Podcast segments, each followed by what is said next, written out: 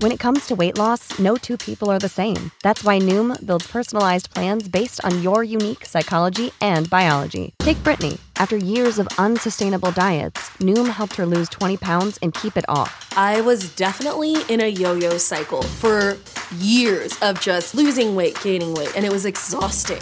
And Stephanie. She's a former D1 athlete who knew she couldn't outtrain her diet, and she lost 38 pounds. My relationship to food before Noom was never consistent. And Evan, he can't stand salads, but he still lost 50 pounds with Noom. I never really was a salad guy. That's just not who I am. Even through the pickiness, Noom taught me that building better habits builds a healthier lifestyle. I'm not doing this to get to a number, I'm doing this to feel better. Get your personalized plan today at Noom.com. Real Noom users compensated to provide their story. In four weeks, the typical Noom user can expect to lose one to two pounds per week. Individual results may vary. Our family has grown. Welcome to the world, Hanna baby. Introducing a new collection, Hanna Soft, made with Tencel. It's so breathable, with stretchy comfort for all of baby's first moments. And it's cool and gentle on their skin all year round. Entrusted Hanna quality for your most precious gift. Hanna Soft, made to last. Shop now at hannaandersson.com.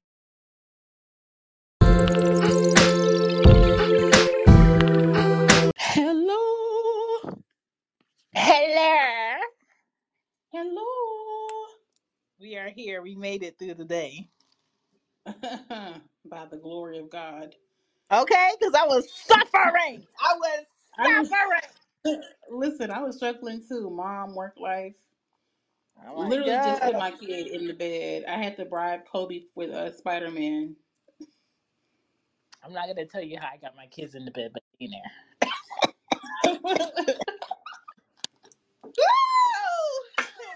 oh oh, how, however, if my kid walks in here, just you know, mind your business. That's fine. That's fine. um, so I don't get on here and do cozy womb episodes much, but Mhm. I just felt like I should because it's still some people on this universe, despite me doing this since 2018, that do not know that this podcast exists. So maybe we might get some people coming here and might share their experience with daycares and what they don't like about it and what comes with it. Or maybe we won't. Or maybe we'll get somebody that doesn't have kids just like, damn, I know y'all was dealing with that. But my um well first of all, my I'm Shan and that is Kiki. And I uh I'm doing Cozy Womb podcast on here, which is a parenting podcast. This is episode 18. And we're talking about daycare pressure and the ugh Mhm. that comes with it Mhm. because there is a ugh that comes with it. And I just have to say that I am so happy that I graduated from what's up, honeybee? I am so happy that I graduated from daycare time Mm. because it seems like the price of daycare has tripled since the girls Mhm. have been in daycare. And I feel so horrible about parents who, one, might be doing it by themselves, two, might Mhm. have um both be doing it together and because both of their incomes look like their gross is what they're bringing in when they're not bringing in their gross they're bringing in their net they're struggling to make those fucking payments at these daycares and when it comes to your child being sick and you still have to make that daycare payment Mhm. It is so wicked, which is why so many daycares keep popping up because it's guaranteed business. People are going to s- keep screwing each other. People are not going to put on condoms. Diapers are going to sell off the shelves, even though they're $40 a pack.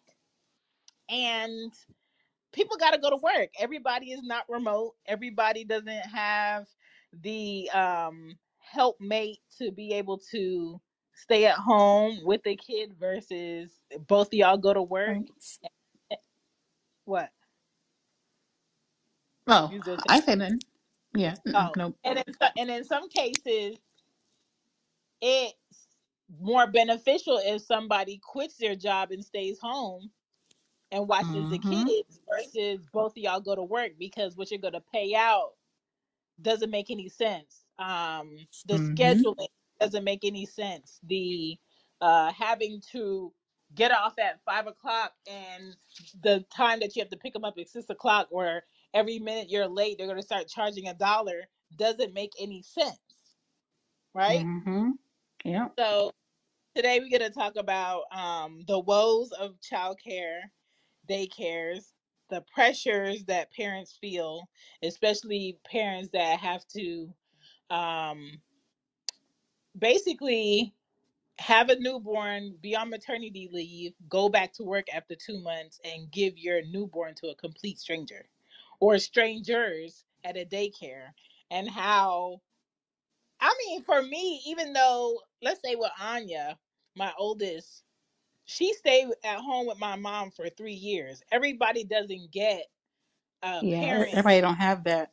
yeah, Mm-hmm. everybody doesn't get a parent that's just like, you know what, I'm going to adjust my life to be able to help you and teach your child and feed your child and give you like that mental peace of mind where you don't have to worry about dishing out money for daycare. You don't have to worry about what stranger is having my child. What are they doing with my child?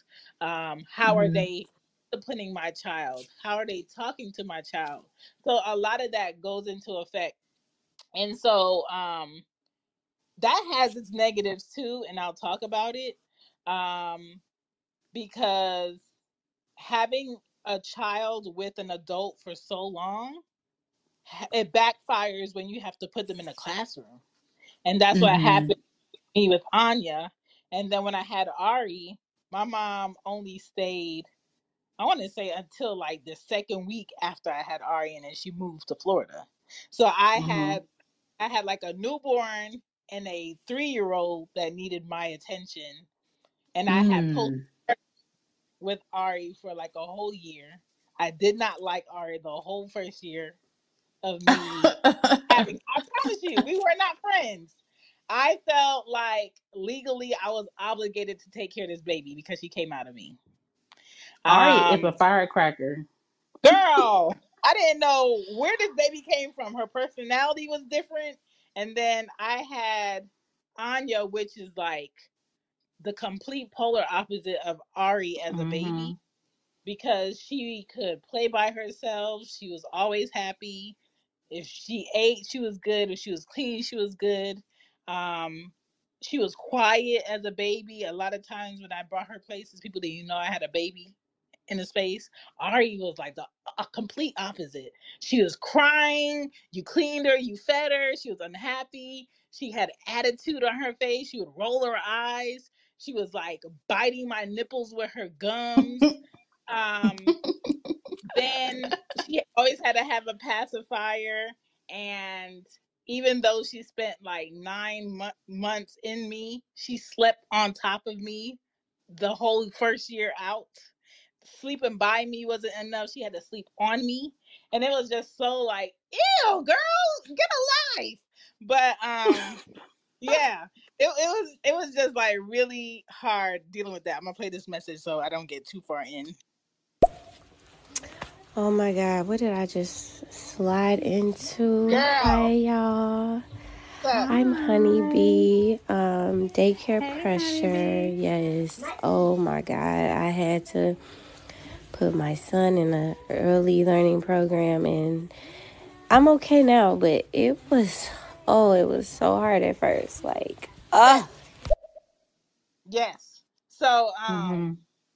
even like even though I was leaving Anya when she was a baby with my mom, when I was working um State Farm and working at Bed Bath, I felt guilty Mm. because Oh yeah, you did have two jobs. yeah, I wasn't getting to see Anya throughout the day. I wasn't getting to see her crawl. I wasn't getting to see her um say her first word. She said her first word to my mom. Um, I caught when she first walked on Halloween, her first Halloween, um, Mm-hmm. before we went out. Um, my soft ass. I cried when she was walking, and just like all of these moments that I'm not catching because I'm working. And I just felt like, oh, you're just you're bottom tier mom. Uh, you know, you have to pay these bills and even though yeah, I'm paying bills or Mm-hmm. uh, it possible for my mom to be comfortable and my daughter to be comfortable, I still felt like I'm this thing that keeps everything in motion. I don't get to experience the experience. And Right. it it kind of put me in like a man's place because a lot of times jobs in the US don't give men maternity leave. They don't acknowledge it. Um, and then if men ask for it, there- there's like all these stipulations. You got to be here for at least two years, or you got to be full time, or um, is the mom having any complications? Are y'all married? Do they live in the same Mm-hmm. home? All this bullshit. And the reality is, women become mothers as soon as they find out that they're pregnant Mm-hmm. Men don't become fathers until that baby is out the mom's And body. some and some of them they'll it's, some of them still don't become fathers after that. True, true, true, true. And Just so, saying. uh, just to uh, picture, like, okay, this is like what men feel like when they wake up early, their child is asleep. Um, uh, I'm gonna let her come. I'm gonna let her come up. They they wake up early. What's up, honeybee? They wake up early. Their child is asleep. They don't get to hold them. They don't get to see them.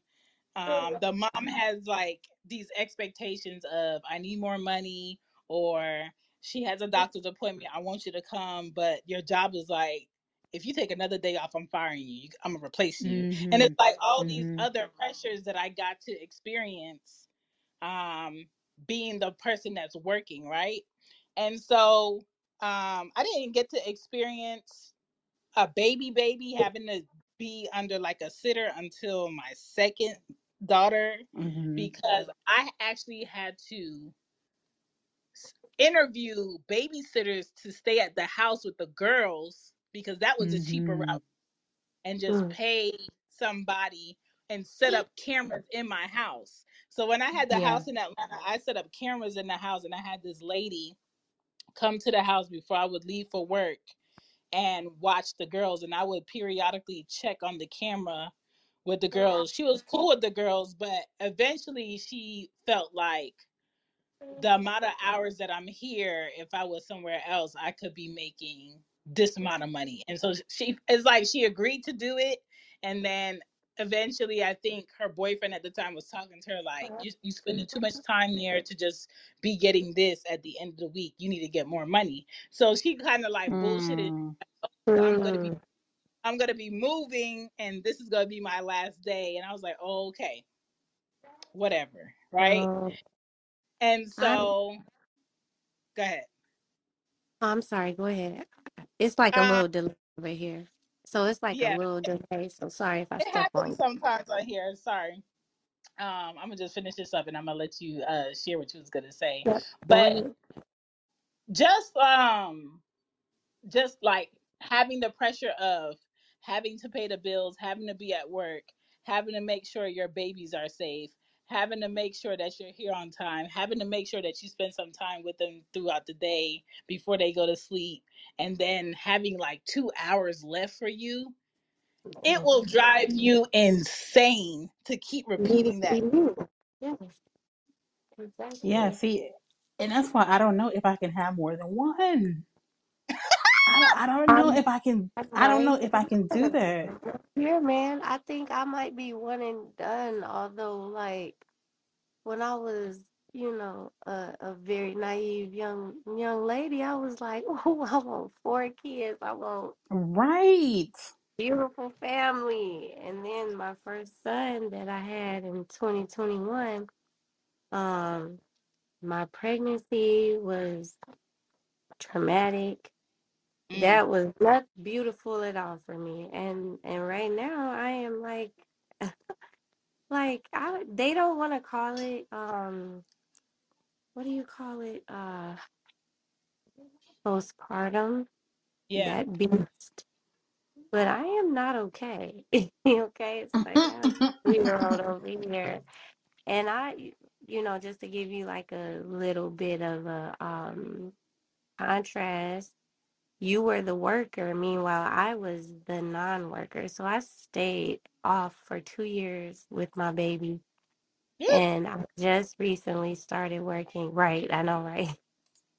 and no income, no house of my own, nothing to call my own, like just being under other people's roofs. Like it is hard. It is hard on me. Mhm.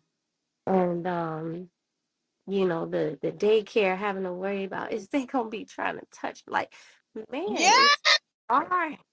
You don't want to think that, right? But it's it, it goes through your head all day. Like, are they gonna like try to do like man? Yeah. oh, Yeah. Mm. I'm gonna play these two messages. I'm the one you want. Come and sit with me. Girl. Hey, ladies. Shalom. Hope you're doing well. Um, you know, my, my daughter, she's two years old. She just entered preschool. And uh, her mom was a stay at home mom. And uh, yeah, just watching watching them too. that was rough. We, we have a five year old as well, five year old boy. And, uh, you know, she was stay home stay at home mom then as well. And just like having to create activities all the time, having to make sure they're not on the TV all the time, having your own brain, having to make sure that they're fed, and all that. That like, you know, that's crazy. I mean, I I went from like working at the office to being work from home, and so I was there assisting as well. And even then, it was a lot with two parents in the household, and so um, I'm not sure why it's difficult to raise as many kids as we used to before. Maybe our parents before were just not as present. I don't know. Okay. I So I think the parents before us were didn't do it with it like they like we have a whole lot to unlearn, pretty much. you think we have a lot to unlearn or do we have a lot that we're missing? I feel like we have a lot that we're missing because I feel like my mom, um, even though she was like one of 11 children, she always watched children in Jamaica and she mhm. always multitasked. So my mom is a great multitask person and I'm a great multitask person. And um what was I gonna say? She had friends who also didn't have a nine to five. And so if she needed to go somewhere and she didn't drive, she can hop on the train, hop on the bus. Things were not expensive. Take a taxi. It was not expensive. Or ask somebody for a ride. Mhm. Or maneuver her week in a way where she doesn't have to take all of us to her doctor's appointment. Or if she Mhm. had to take us to the doctor's appointment, she managed to get us there on time and before time and Well, still be able to feed us. And I think we're missing a village. Like the way that we grew up, our parents had their aunts, their sisters, their uncles, a friend, uh, a neighbor that cared. Yes. You know what I'm saying? Grandma, grandma had her own spot and they were grandma-ing. They weren't clubbing. They weren't going to get their nails done. Um, Mhm. you know what I'm saying? They weren't going on vacation. They were not trying to get BBLs at 76. They were Mhm. grandmas. Right, right, right, right, So, right. so, so so fast forward now, everybody is like, I'm doing me. Um, don't bring no babies over here. You need to call me first before you pop up. Um, or you had them babies. I'm not watching them babies. You need to get a babysitter. You know, um, everybody is just like, one job is not enough. And that's the reality of how we live in. One job is not enough for a lot of people. And a lot of people, the generation before us, they started taking on two jobs. You know, before it was like you had a job and a side hustle. Now people got two jobs and maybe a side hustle, and it's still not enough. And so a lot of times kids end up at home raising themselves. Or you Mhm. hear about a lot of people taking their kids to work and having them Yep. park car parking lot because daycare is super expensive. And when I'm talking about that, I did my research on like some major cities. So you really have to ask yourself, can you afford more than 20k a year going to daycare? Because right Man. Mhm. now, that's what a lot of people are paying. And so the average cost of daycare in New York right now for an infant, you're looking at $1,760 average. Mm. A week A Mm, or a month. month? A month. A month? A month. A month, yeah. Yes, and if and if you go if you if your child goes to like a a Montessori school, that's like you paying hmm for college. It's like you Yeah. start paying for college for like a school or a daycare for your child to go to, and they're not even open the full hours of someone working a regular nine to five. And then hmm for toddlers in New York, the um average cost you're looking at one thousand three hundred and sixty five dollars per month. For a Mm. And and Montessori? Yeah, for no, just for like a regular daycare. Oh, Yeah. okay. okay. So Montessori schools are way more expensive. Wait, more. Um, me looking in Georgia, I remember one year I was I was just curious. I was like, what's the average cost for like a five year old to go? And some of them started off at twenty six thousand. hmm But you know, I had my um son started out in a Montessori school. Yeah. Um, now, luckily for me, my prices wasn't that much. I mean, even now, like he's three, and I pay under a thousand a month for him. So thankfully, it's not too crazy. But Yeah. I can't say it's cheap. And that's where, you know, like when they were hitting you up saying like, is he in pull ups or is he in briefs? They a lot of hmm daycare they pressure parents to pay more money if your child is not potty trained Right, Mm, right. because because it's yep. like they have more to do. And a lot of that was never a factor when we were little having to be at aftercare or something. It was just like you just take care of a child. Now it's kind of like they price everything. Oh, your child had an accident. You Oh, need don't to That costs Which is more when when they provide lunch. You also Yeah. now have to pay for the lunch. So if you that's want hmm crazy. provide lunch, they cost way more. I was looking at a Montessori school. They wanted 10 20, but that's without the lunch. So I'm like, well, how much is it if I add on the lunch package? Oh, it'll be another $400. Wow. Oh, okay. Mm-mm. And that's why I was like, okay, you know, I really can't afford that right now. And real quick, I came up here because I really, really was resonating with the title, and I just have so much going on. So I'm gonna continue listening. I might Okay. hop on ladies. I'm so glad that I was able to um, join the panel for a spell. Um, but I just I, I'm very emotional mom. I'm sorry. Like I'm I, this is resonated with me and it, hmm I really love to connect with other moms because I am a new mom and I am dealing hmm with a lot. Okay. Mm. Um, you know, it just feels like motherhood is not beautiful, you know, and I'm I hate that I Mm-mm. feel that way. Girl. So I'm Like so glad you No. said that. like it's so beautiful and like you just in love with your kid. No, it is not like that. Yeah, it's Okay. it's it's So not that way all the time. Mm-mm. right.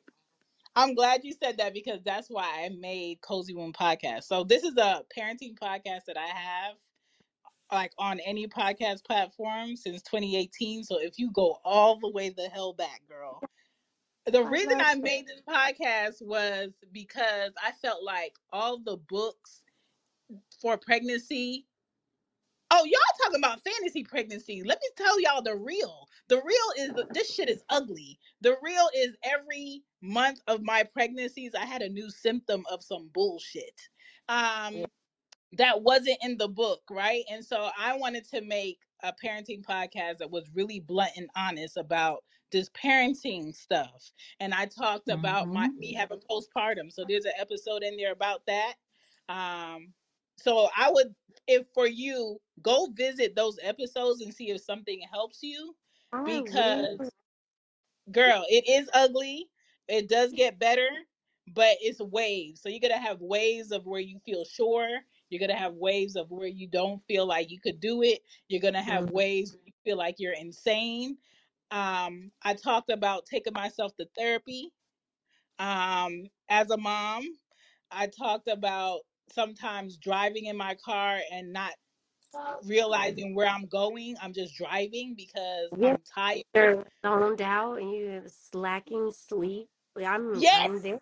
I'm there. I yes, am like I am I'm a zombie. Like I feel like I'm on autopilot most times. yes. Mm. You have to Mm. figure out. Um, I will say this. I don't know where you work, but most jobs have. Um, I forgot what they call it.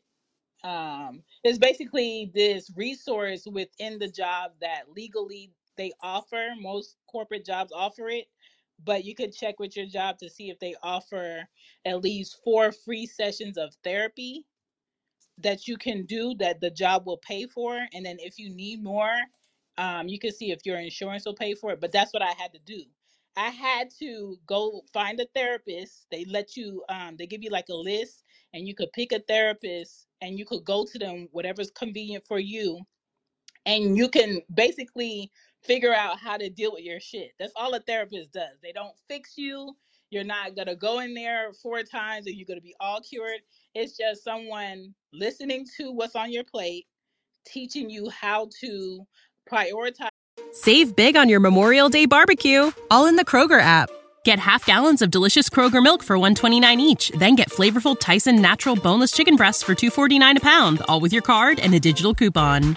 Shop these deals at your local Kroger today or tap the screen now to download the Kroger app to save big today. Kroger, fresh for everyone. Prices and product availability subject to change. Restrictions apply. See site for details. What's on your plate so you can think through whatever you're dealing with so you can be a better human being. But that's what I had to do because I found myself being angry and frustrated and my tone Mm-hmm. was coming it was coming out on the girls and I'm just like, "Oh, this ain't got nothing to do with you. This is on me." Right.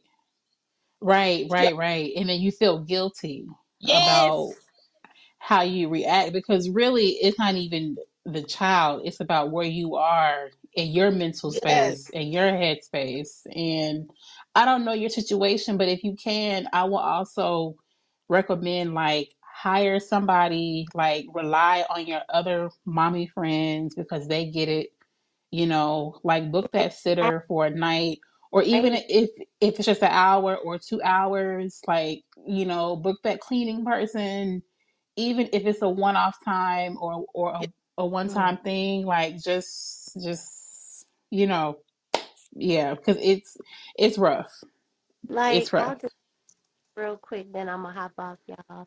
Um, because I got my kid and he is over here driving me up a wall. Um, so I am currently a substitute teacher. However, before Mm. oh uh, and you deal with kids on a regular girl right you losing your mind here.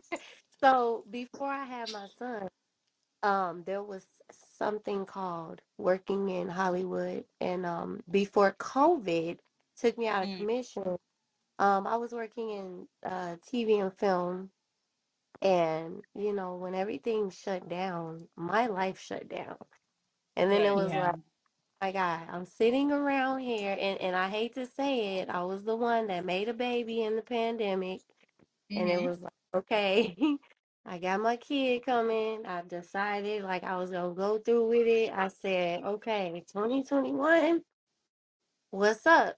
And like, Right. Fast forward to now, I am no longer, you know, I'm not saying I'm no longer in it, but I'm on pause. Like my dreams have been put on pause. You know, my mm-hmm. son's father, he gets to still work in his uh industry, and I, on the other hand, had to completely like drop it. Like, oh man, you know what? I'm just gonna I can't. mm. Well, I'll yeah say what you want to do is not a rap if you don't want it to be a rap. It's I'm gonna be on pause for now until you know your son gets a bit older and it's a bit easier to maneuver and you find some trust in people and sometimes it's not your friends with kids that you can rely on sometimes it's your friend that doesn't have kids that loves kids because Mm-hmm. i have Yeah. a few of those friends too who are very knowledgeable about kids very great with kids are willing Mm-hmm. to to your house and have the kids give you some time or um, if you want to pick up extra gigs on the weekend they'll watch the Mm-hmm. kids but you Mm-hmm. gotta it's not like you got you gotta be victim in every space that you are just to see who's willing to help but you gotta get to know people and see if there's a actual trust and friendship here and um can i you know maybe go to the park and see how you act around you know my kid because i met so many great people that don't have kids that are great with my girls and they like family to me now Mm-hmm. and And to piggyback, yeah, yeah yeah. And to piggyback off of that, I found that the people who don't have kids are the ones that enjoy watching your kids the most because they can give them back at, at the end of the day. Yeah. So they don't mind helping out. Um, yeah, yeah. So that's a good point. That's a good point. but um I'm yeah, gonna but you can listen Th- this whole episode is going to be up on here and it's going to be on cozy posted but I'm girl so excited. When I was pregnant, all I listened to was pregnancy podcasts. I even yeah did a um podcast. Um, I'm having a brain fog right now, but it was a uh, it's called Birthing in Color, I believe. Um, it's okay about mothers of, you know, um, I think it's called Birthing in Color. Oh God, I'm, I'm gonna have a brain fart, but I look, did a look it up postpartum interview with them, and it was yeah good to talk about it, but it was also like kind of like triggering to just go back down that memory lane because man, nothing was hmm cool about it. It was I almost died. yeah Like Yeah. How they treat black women is just despicable. oh yeah yeah. Like and they they it's like they think you're making it up. Like girl this is I making it up. Ain't handle I, I it. remember um there was a night with Ari where she was just screaming at the top of her lungs. She was clean she was fed um she was warm. I gave her the pacifier she didn't want it I called her dad and it was like 3 a.m I said I'm gonna put this girl in her car seat and her bag is gonna be on the carport come get her Yeah, yeah. It'd be like that. I'm just like It'd be is your like that. issue Just go here with me, ladies. Allegedly, sometimes you see it in your head happening and you're like, I'm about to spaz. I have to walk away because I'm going yeah to throw. hmm It's like you're doing too much right now. And yeah nobody Yep. Help, you know, take away the kid. Like they're like, you're literally with your kid all day. yeah hmm Yep. And don't let anybody convince you that boys are easier because that's not true either. Oh my That God. I that that's not true either. And I hate when people say that because I feel like people who say that don't really raise boys. They just let boys do whatever. But they're not easier to raise. Definitely not. Mm. I mean, all See, I you can, talk, you can talk to Kiki about boys. I can't. I don't have. I have girls.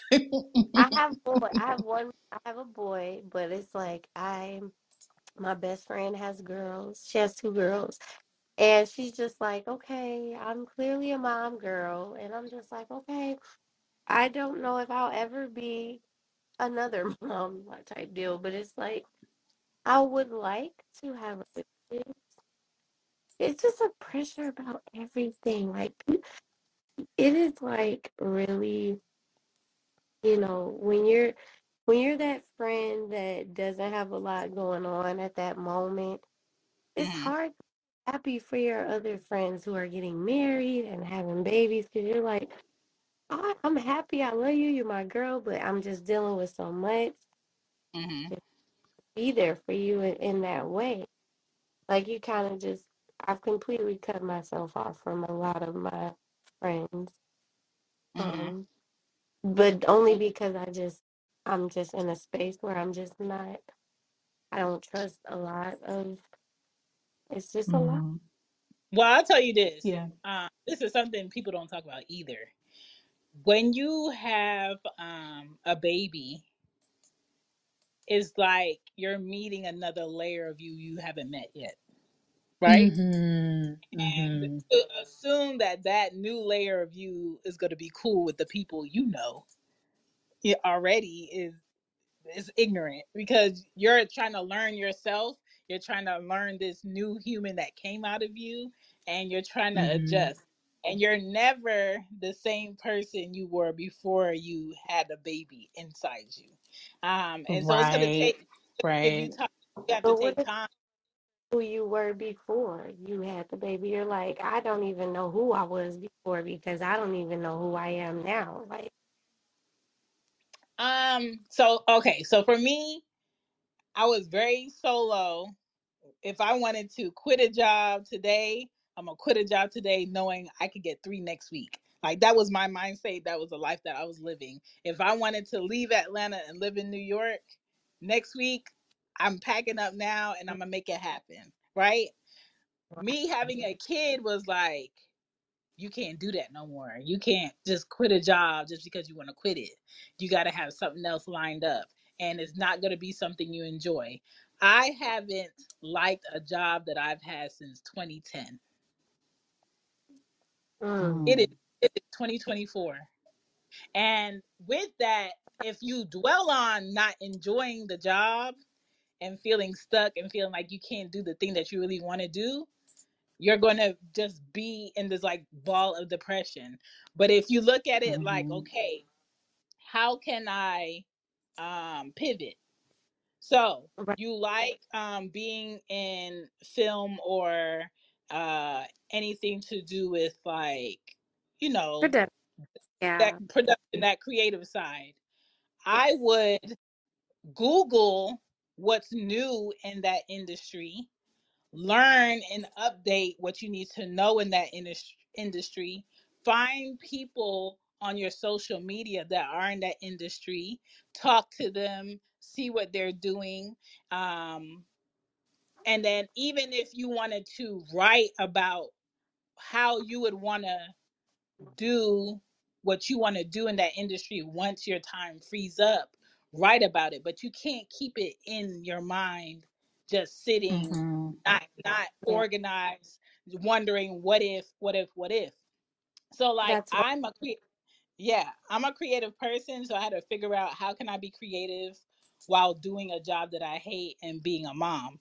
So i didn't know what the hell a podcast was in 2017 um jack a which is a, a friend of mine that we know told me hmm what a, what what podcasts were and i started listening to the read and that's how i discovered podcasts so i was like so I'm gonna just vent and I'm gonna just talk about parenting because can't nobody tell me I'm wrong because I'm a parent.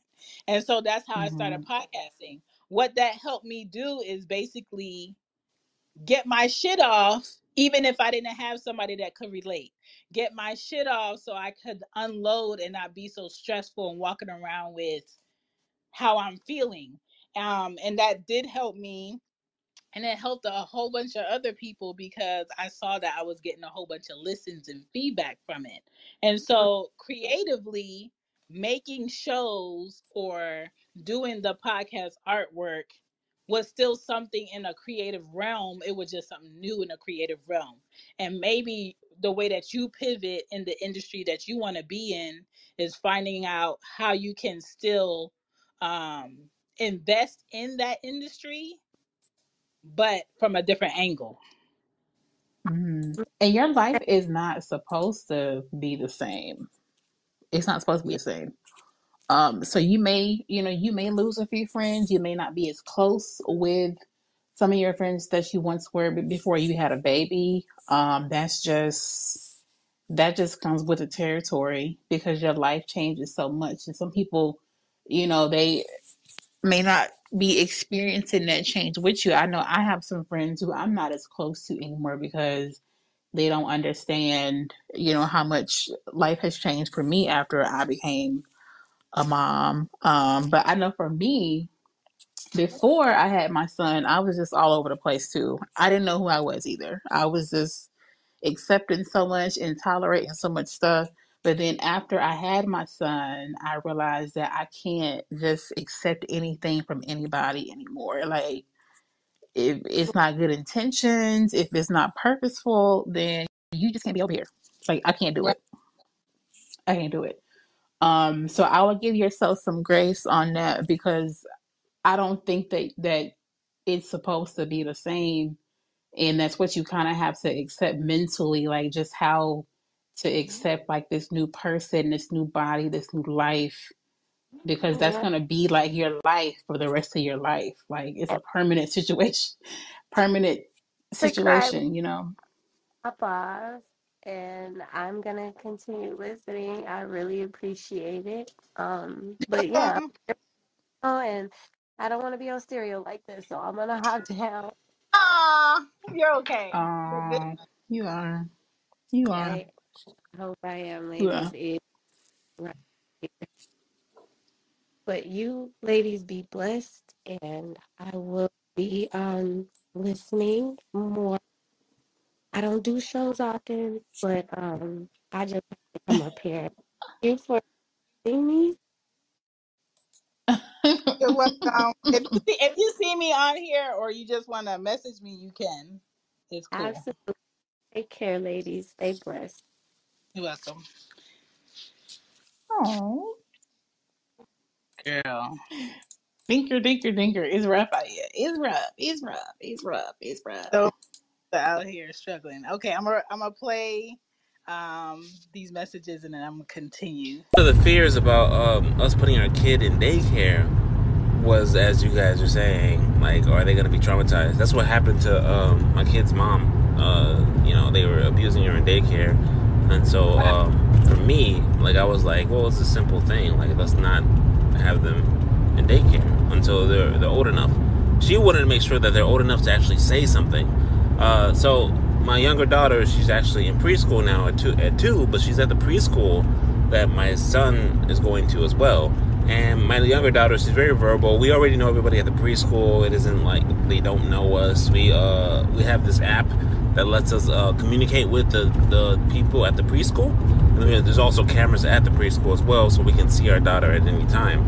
And so um, I, I, I I have that fear as well. I have the fear of my children being abused outside of my, my viewport, um, and then them coming back and not being able to tell me that that is a sincere fear. So Yeah, and see, for a dad, that's different because I feel like for moms, we have that intuition. Like you just know when something's off about your kid. Um, but my son sat at home with me for like what, 18 months, two years right. before he went to school because I was against daycare too, but I feel like you have to find the right daycare. Like if you have to, you can go um on the Department of Human Services for your state and see if they had any fines, any citations, any bad reports or like that, any license suspensions or whatever. You can see if they back if they uh, run background tests on their teachers and staff or whatever. And a, a lot of people don't ask those questions like, Girl, what are you, you know, like what are the demographics? Like how often are your inspections? Like that's something. those are things that people I should I ask. people all the time: read reviews, go in it, smell it. Is it clean? Are they following Yep. Do a tour. Um, where's the parking? Do they have good lighting? What time will you be dropping them off? What time do they open? Um, talk to other parents. Ask about emergency protocol. Can um you talk to the teachers what are the payment options? Um, what hmm happens if a child has the flu and they can't come? Do you still have to pay? What happens if someone Mm. has eye what's the procedure if someone has lice? Um, what's the hmm procedure if a child is biting? If a child is hitting? Um, if your child has to take certain creams or medicines at a certain time. I, I asked it all to the point hmm where I have to know the owner on like a phone basis. Yep. Yeah, you have to. You That, have to. that's what It's you so gotta be. much. Yeah. It's So so the much. whole Like point ask all the questions. Yeah, the whole point of daycare is basically care needed for adults who have kids that work a job where they can't take their kid to work. And if you work a corporate job that has a daycare on the premises, kudos to fucking you because Yeah. the company that I work for, that Kiki once worked for, also only has daycare um, options at their main headquarters which hmm is so insane to me that these people have bought three buildings, sold them, and still don't find that maybe our employees here that our parents would benefit off of having daycare here set up. Yeah. And these companies don't, I I don't know. It's like they don't be taking it into consideration, the children. And I don't know if it's because these are like male owned companies and they, and they don't get it or they don't care. Um, I think they but don't it's, care. yeah, You know what I'm they can't saying? And care. And for me, I, I you know, I'm very blunt and I'm just like, hey, The only reason why y'all called me and I agreed to come back is because this was a work from home position. Then y'all made it hmm hybrid. And mm the only reason why it's okay for me, one, because the girls are older and I can have my brothers or my nephews pick them up from school, which is like four minutes from his his place. But if I had to hire some stranger to come get my kids off the bus and come in my house and be in here until I get home, I can't work this job. hmm Y'all don't pay me enough. Yeah. No, I'm with you.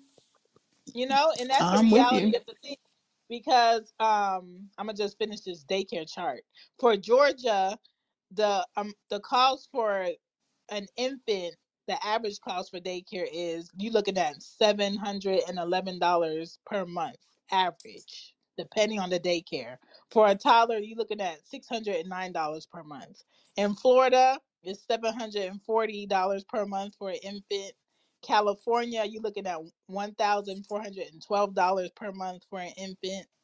Texas, you look Mm, at eight hundred and thirteen dollars per month for an infant. When it comes to toddlers in California, you're looking at eight hundred and eighty dollars per week. I mean, per month for a toddler. And so you look at these prices and you just like, we can't afford to have a kid. mm-mm. which baffles me because I don't know how these politicians are just like, oh, this generation is not having kids enough. They can't afford it. They can't afford it. Yeah. And then you want to push like children up on us because you you trying to, you know, get your future capitalism set. But it's like you're not even trying to help us a- accommodate to like take care of them. You know what I mean? And that's what I couldn't understand with this whole bill for, you know, them being against abortions. They don't want women to have abortions. But once a woman has a baby, when she can't even support herself, y'all not even looking to give her any type of government assistance. So are y'all saying a woman sh- should should carry a baby that she can't afford to take care of herself or that baby, give birth to this baby and be homeless, and then y'all made laws that it's illegal to be homeless. Like it doesn't make any sense. It's not solution based. And I think they they uh passed that bill for race because they don't want, you know, a certain race of people aborting their babies because they don't want to be outnumbered. Which is stupid because they're struggling just like us. We see it all the time Mm-hmm. on you know, the Yeah. average hours that people need a daycare open is sometimes 5 a.m. to 6 p.m. or sometimes 7 p.m. depending on traffic. There's a lot of Mm-hmm. that are now 24 hours, but a lot of people Mm-hmm. 24 hour daycare can afford 24 hour daycare. And even the for like the parents who are using like your dependent care flex spending account, Yeah. sometimes depending on what's going on in your life, whatever money you put in there, you can't get that back. It's just thrown away money. So you either use it or you lose it at the end of the year. hmm And And and then you think sometimes that don't even cover the full tuition, depending it on how don't, much you put in there. It don't. So it's just basically being able to put money in an account where it's not taxed multiple times. Yep. And Trash. um Trash. yeah, I'm, I'm gonna play another message here. I think a lot of us are emotionally traumatized from emotional neglect from our parents. Um, Oh yeah. I think it makes it Mhm. difficult for us to be as present as we want to as kids. But then again, were the people of the past generation were they as present as we are now with kids? I'm not sure if you if you um ladies are, are very present with your children. I imagine you are as present as hmm possible. Um, hmm along with uh, the rest of the people of this generation who care about uh, mental illness and mental health and emotional health and all that, because I know that that wasn't a big thing back then. So, um, 11 kids, man, I just can't imagine being in 11 kids' brain Yeah. trying to uh, not yell at them and to be emotionally present and caring about them all the time. Uh, I would love to, but that's a lot of kids. So And I was gonna piggyback Go off on that, on what Go you ahead. said about um the village, because I feel like back then they were available, but then now I feel like the grandparents or the relatives of this generation, like they don't want to like raise their own children and then raise your kids too. You know, Right. and, and and I don't think that that's fair. I don't for them to do Yeah. that. But and then also there's a handful of people who don't have, you know, their parents and their children Yep. don't have grandparents and relatives anymore, you know, because they all done died off. Yep. And then um, a lot that he said. One, um, my mom being one of eleven, her Mm, mom was not mm-mm. affectionate. My grandmother was not affectionate. She didn't like hugs. She was very stern, very strict, and it was because her mother was very stern and strict. So off Mm, of her mother not being affectionate, she didn't know how to give it and she didn't like people giving her affection because she didn't know how to take it. And so out of that, my mom became the polar opposite. My mom became very loving and she wanted to do for everybody. She became a people pleaser to her detriment. mm, And mm-hmm. so me me seeing how people treated my mom where they like to benefit off of my mom, but nobody would show up for her or she wouldn't take care of herself. She would put herself last.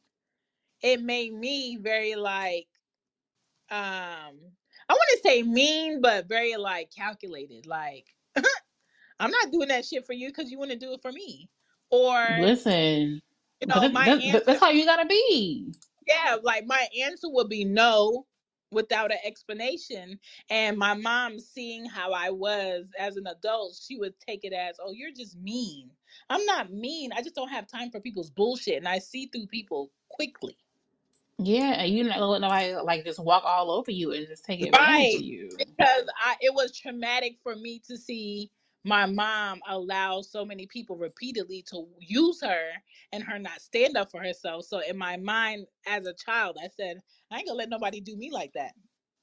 And so I have a very much, I feel like I'm very balanced in showing affection, pulling back, um, being available, not being available, showing up for my child, but also if I have to hmm discipline my child, they're gonna get that hmm too.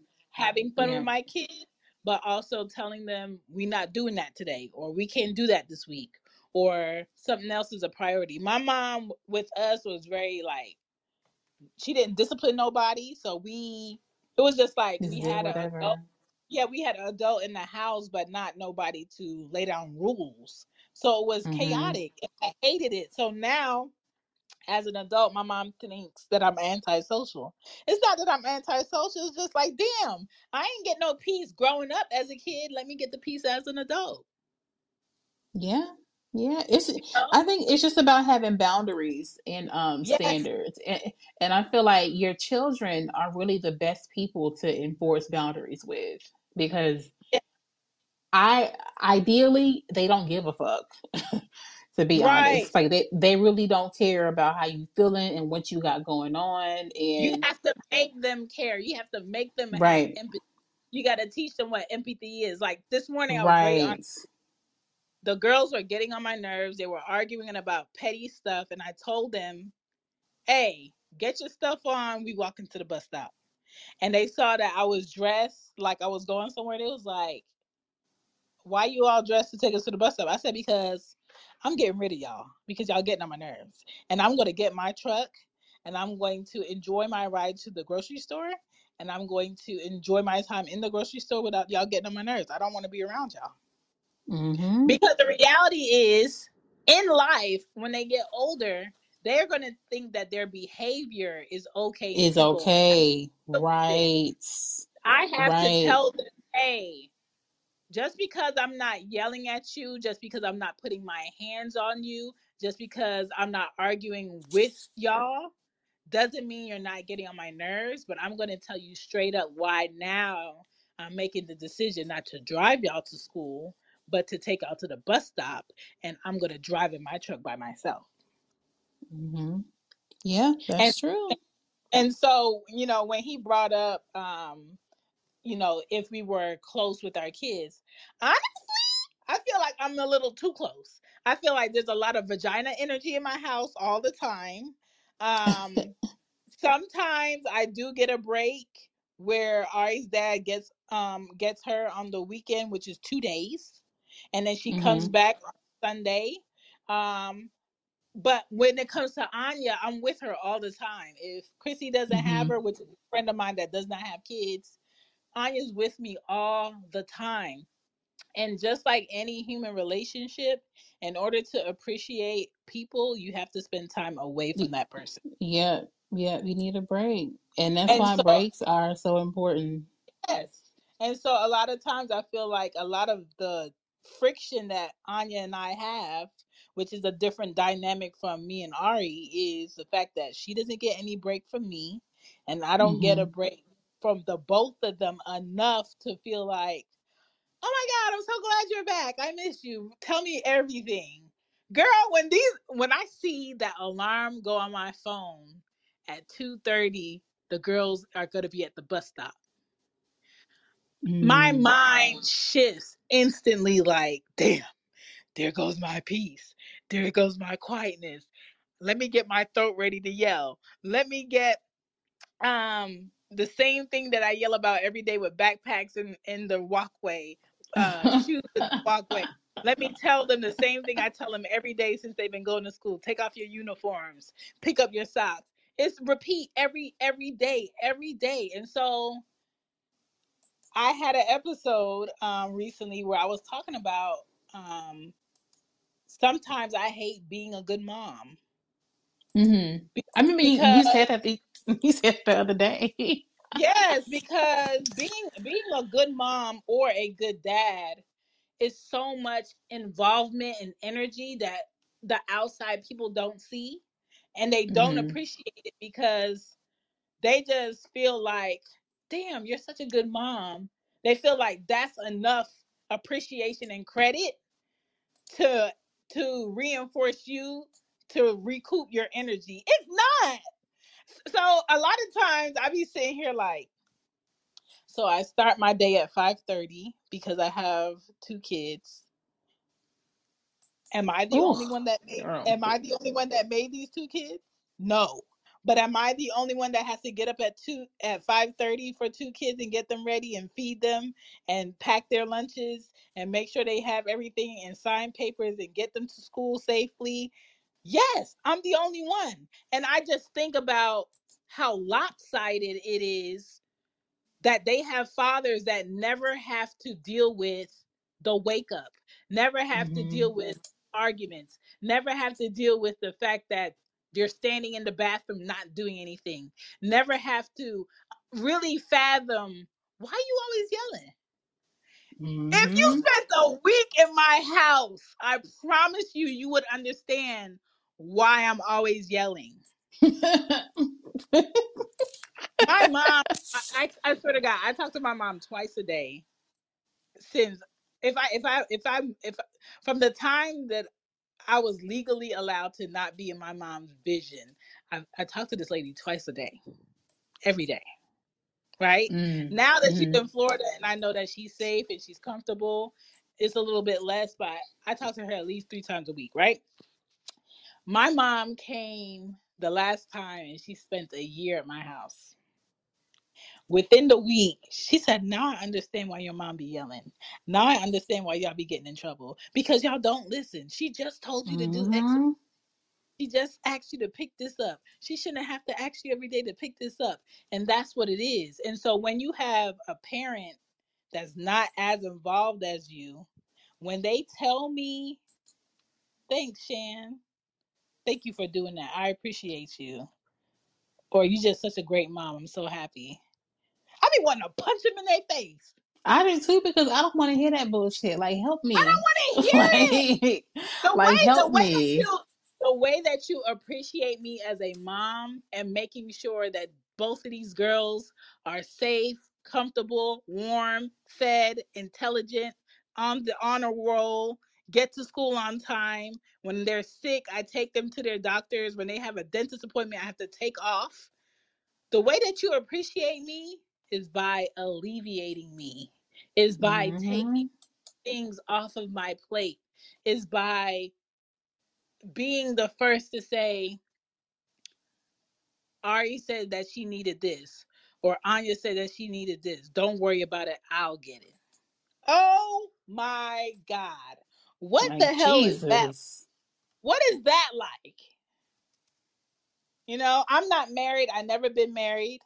Um, but I have issues with that too because of what I seen growing up. My goal was hmm let me get married first because I saw what a marriage was with my parents and I didn't like it. Yeah. But even with But that, though, like, I, I don't want to be a married single mom. hello, because that's what my mom was. So that's why the goal was never let me make sure I get married first, then have kids. Because even though my mom did it that way, she still ended up with the shitty end of the stick. Yeah. it- It's like, what are you here for if you're not like helping? Like, go. I don't need you here. like, But bye. it but it, it's still taking me, I'm 36 now, it's still taking me 36 years to realize every marriage is not like that. But hmm every Right. It's not. every marriage is definitely a gamble on hmm partnership and how a man and a woman shows up in partnership. And hmm I'm just not at a point where I'm just like, give me my stack of cards, I'm ready to gamble. I'm I'm not ready to play poker still. But would I love someone to be in my life to help me? Would I love to help a man with his hmm kids?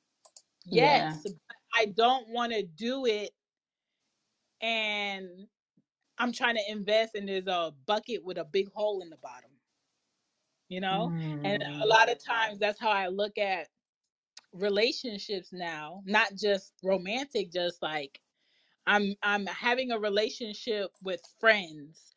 How are they showing up in my life? How can I help them in their life?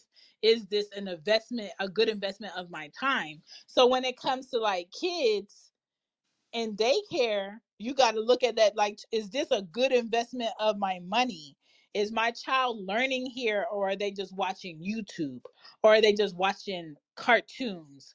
Are the hmm Because habits they can do that that at home. Yes, the habits that these other kids have at this daycare, your child is going to come home with it. And that's the, and see, that's one of the most frustrating things about me for being a parent because everybody don't raise their kid the same way that you raise your kid. And your kid, you know, can possibly be influenced by the bullshit that other right. parents are, are, are teaching their, you know, they're especially like my son's age because he's a monkey see, monkey do at this point, you know, because that's his environment that he's in. That's the hardest part for me about raising about parenting as a whole is having to raise your children in the world with other children who may not, you know, have raised the same way that you raised your kid. yes. So a few things. Um, Anya finding out that girls can like girls came from her going to daycare. Wait, what? Yes. Say it again. So Anya finding out that girls can like girls when she was six came from her being in aftercare at a daycare that both of them went to um, from another child around her age because she had a mom that was a lesbian. And so the Mm. girl, the girl and and the aftercare was friends with Anya and she was like, I like you. You could be my girlfriend.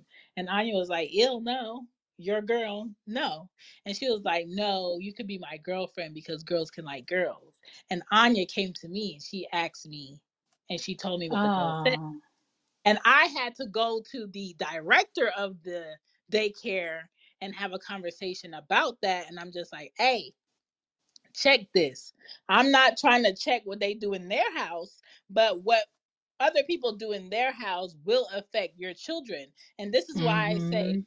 people who say, oh, I'm not going to talk to my child about sex. I'm not going to talk to my child about the real name of their body parts. I'm not going to talk to my child about getting hair under their arms. If you don't talk to them about it, another kid is going to Somebody else them about it will. Yep. if, if Yep. you don't want your child to have a smartphone, another child is going to have a smartphone and they're going to look. So, my thing is, Mhm. I tell my kids everything to put them up on game so they're Yep. not they're not clueless in the middle of a conversation where people are plotting on them. And Mhm. it's not that I want my kids to be fast or inappropriate. I You want want them to be to be educated. yeah, I want them Yeah. to be educated and self-aware. Yeah, you want. Yeah, you want because my so my parents didn't have the sex talk with me.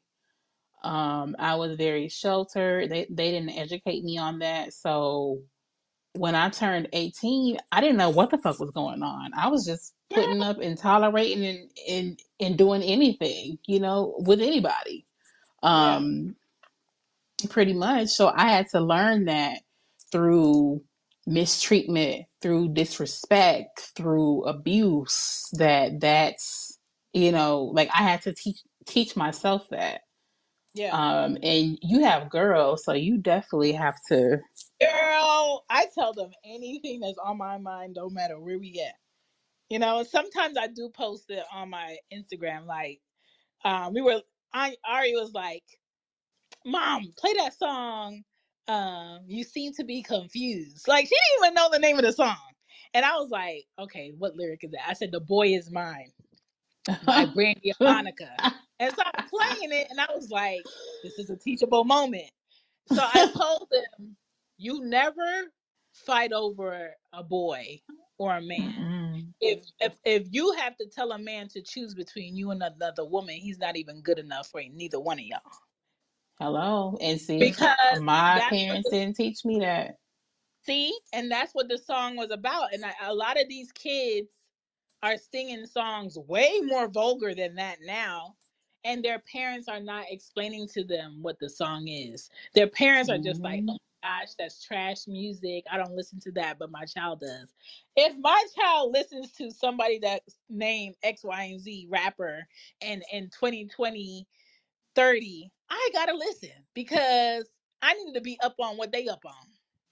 Listen, I need to know lingo. I need to know what you texting. I need to know what's a new STD out. I, I and, and my mom didn't have the sex talk with me. She didn't have to. I had sex ed in sixth grade. I have uh, five brothers that are older than me. I've heard the backside of what boys do with girls. I've heard their conversations. I've seen what I need to see. My mom always kept um, encyclopedias in the house, and she had this huge, thick medical book. And in the middle of the medical book showed all these symptoms and what STDs look like. And she Mm. would you know, she would allow me to flip in there and see what chlamydia looked like, see what syphilis looked like, see what Mhm. this rash looked like, see what the remedies was for this. But there was never a conversation of this body part goes in this with my mom. But I'm I'm not dumb. I could figure it out. But I was very much a tomboy and I knew if I liked a boy, I had to do my research, right? So a lot of Mm. times that made me very I, I was cool enough to hang with the boys. They would be comfortable enough to talk about whatever they wanted around me. I would get to see their character and then I get to make my decision. So I had an end that a lot of girls didn't have. I had a way about me that a lot of girls didn't have. So w- girls were comfortable with me and the boys was comfortable with me. So I feel like I had like my pick of the better decision that I could make. But at the same time, not being Mm. in a relationship or having the experience of being in a relationship with a man that's older than you, you're going to go through some shit, which I did. Mm-hmm. Yep. Um being in a relationship with a man that's your age, you going to see a lot of immaturity. And Mm-hmm. then seeing so many family members around me get pregnant in their teens and basically put their whole life on pause because now they have a baby. I was like, uh uh you ain't putting Yeah, no I'm not eggs doing that. nowhere. I am good money. Okay. And so um I really was very strict about my body still to this day. I can say that I'm 36 and I've only dealt with seven people sexually on purpose because I'm hella Mm-hmm. picky. I like to get to know people before I screw them. I have to know your last name, your middle name, your place of work, your ambitions, your goals. Do you brush your teeth? When was your last dental appointment before you do anything with me? Listen, that stuff is important. You know what I'm saying? That stuff is important, and it's not attractive if you don't do it. like, get your And I'm just physical and, like, and stop eating like bullshit okay, like every day. something's wrong with her. She tastes funny because she eats hot Cheetos for breakfast, lunch, and dinner. Okay? Like Uh, so so there's a reason for everything and when it comes to daycare because we're getting a little off. But if this all mixed in there, you gotta kind of like pick your daycare how you date somebody. You gotta do your mm-hmm. research on daycares. There's pros and cons of daycares. I'm gonna go through some and then I'm gonna share some some stories that I have with daycare. Um, Okay, so the pros and cons. I'm gonna do the pros first. Um, kids can learn a lot faster from other kids. Um, Yep. daycare will teach your child independence. Um, Mm-hmm. daycare creates appreciation for your child, for you, and you for your child, and you for other teachers that take the time to understand how your child learns. Um, daycares can help your child's immune system because some parents think that they're doing a great job because your child has never gotten sick. But if your child never gets sick or never has the exposure of a germ, once they get the exposure of a germ, it can be like a crazy ass flare up Mm-hmm. because they they haven't been able to adapt with being around it just for a little bit. It's it's too new. Um, it helps to create structure for your child. Um, being at a daycare can help your child learn about how to share, especially if you only have one kid. Um, Mm-hmm. social skills will be a bit better. They'll start talking to you and looking you in the face and having Mm-hmm. empathy and sympathy with you. Um, daycares also teach your kids the basics when it comes to numbers, letters, shapes, colors, um, where to put their stuff when they go in the classroom. Um, they can identify their name, their jacket, their shoes. They can see another child tying their shoes or strapping their shoes on. And then you, you know, you in your routine at home and you go in the living room and your son or your daughter is dressed and you're just like well how you did that who helped you do that they Mm-hmm. they, they Yeah, learn they learn new stuff. Yeah, yeah, they do. My name is Shan. I am the mom of girls. I am the host. I am the creator. I am the editor. I am the everything. You can check out more from me on chanbepoddin.com. The communication with your child gets better when they're around a whole bunch of other kids that communicate differently and they start to pick up on stuff. Um, and it teaches them there's a place for me outside of this house. There's a place for me Mhm. outside of my dad's car. There's a there's people that I know. I have friends or there's a teacher that I know and she's nice to Mhm. me. Um I know how to wash my hands or this bathroom is different from my mom's bathroom and they start to learn procedures. Now, the cons of daycare is your child might be sick all the time. That was Ari. Um, there's good and bad teachers. There's people that just take a job at a daycare because they need a job. Um, there's a whole bunch of fees that may come with being at a daycare that they don't tell you about up front. Um, you're gonna deal with sometimes a toddler in their biting stage. I had to deal with that. I'll tell you about that story later. Um, inappropriate kids giving your kids bad habits, potty training. That was a disaster with Ari. Took so long. With Anya was pretty quick. Um, time clock rushing, rushing to get to the daycare, rushing to get Mhm. um, back from work to the daycare and then have to go home. Um, Mhm. finding out that you at work and you thinking you have about to have a good day and your child is out of diapers. or a teacher used your child's pull-ups for another kid and now your child at the damn daycare butt naked in some denim. Like it's it's, it's a whole bunch of mess. Um federal holiday closures for the daycare, but your ass still gotta go to work. Um, I hated that shit. Um, but your work closes. Um, the the daycare closes early, but your ass still at work. Or Mhm. if your child is sick, now it's like your fifth time you called out of work because your child is sick, which is why a lot of jobs have a um prejudice. Is that the word? Or like a Mm, that's not the word I'm looking for, but they have like a, oh, she got kids. I don't think I want to hire her because they yeah. know like if your child is sick, you gotta leave. They can't tell you you have to stay. Or if Mhm. you know that something's up with the daycare or a parent was supposed to get the kid and they late, you gonna be in the office with a kid that's not supposed to be in here. That has happened to me with Ari. That has happened to me with Anya. A lot of times those jobs were cool about it, but I didn't want to become that person at the job that does a great job, but she got that kid Always gotta go. Mhm. Right. Mhm. And And just it's, and to piggyback off of that, that that that's also um one of the cons of why your child can always be sick because some parents will send their kids to school sick because they don't want, you know, they don't want to have that conversation with their boss or to look bad at work or they're in fear of losing their job. yes, yes. So um I'm gonna elaborate on the biting story. So Anya was never a biter and she was never a fighter.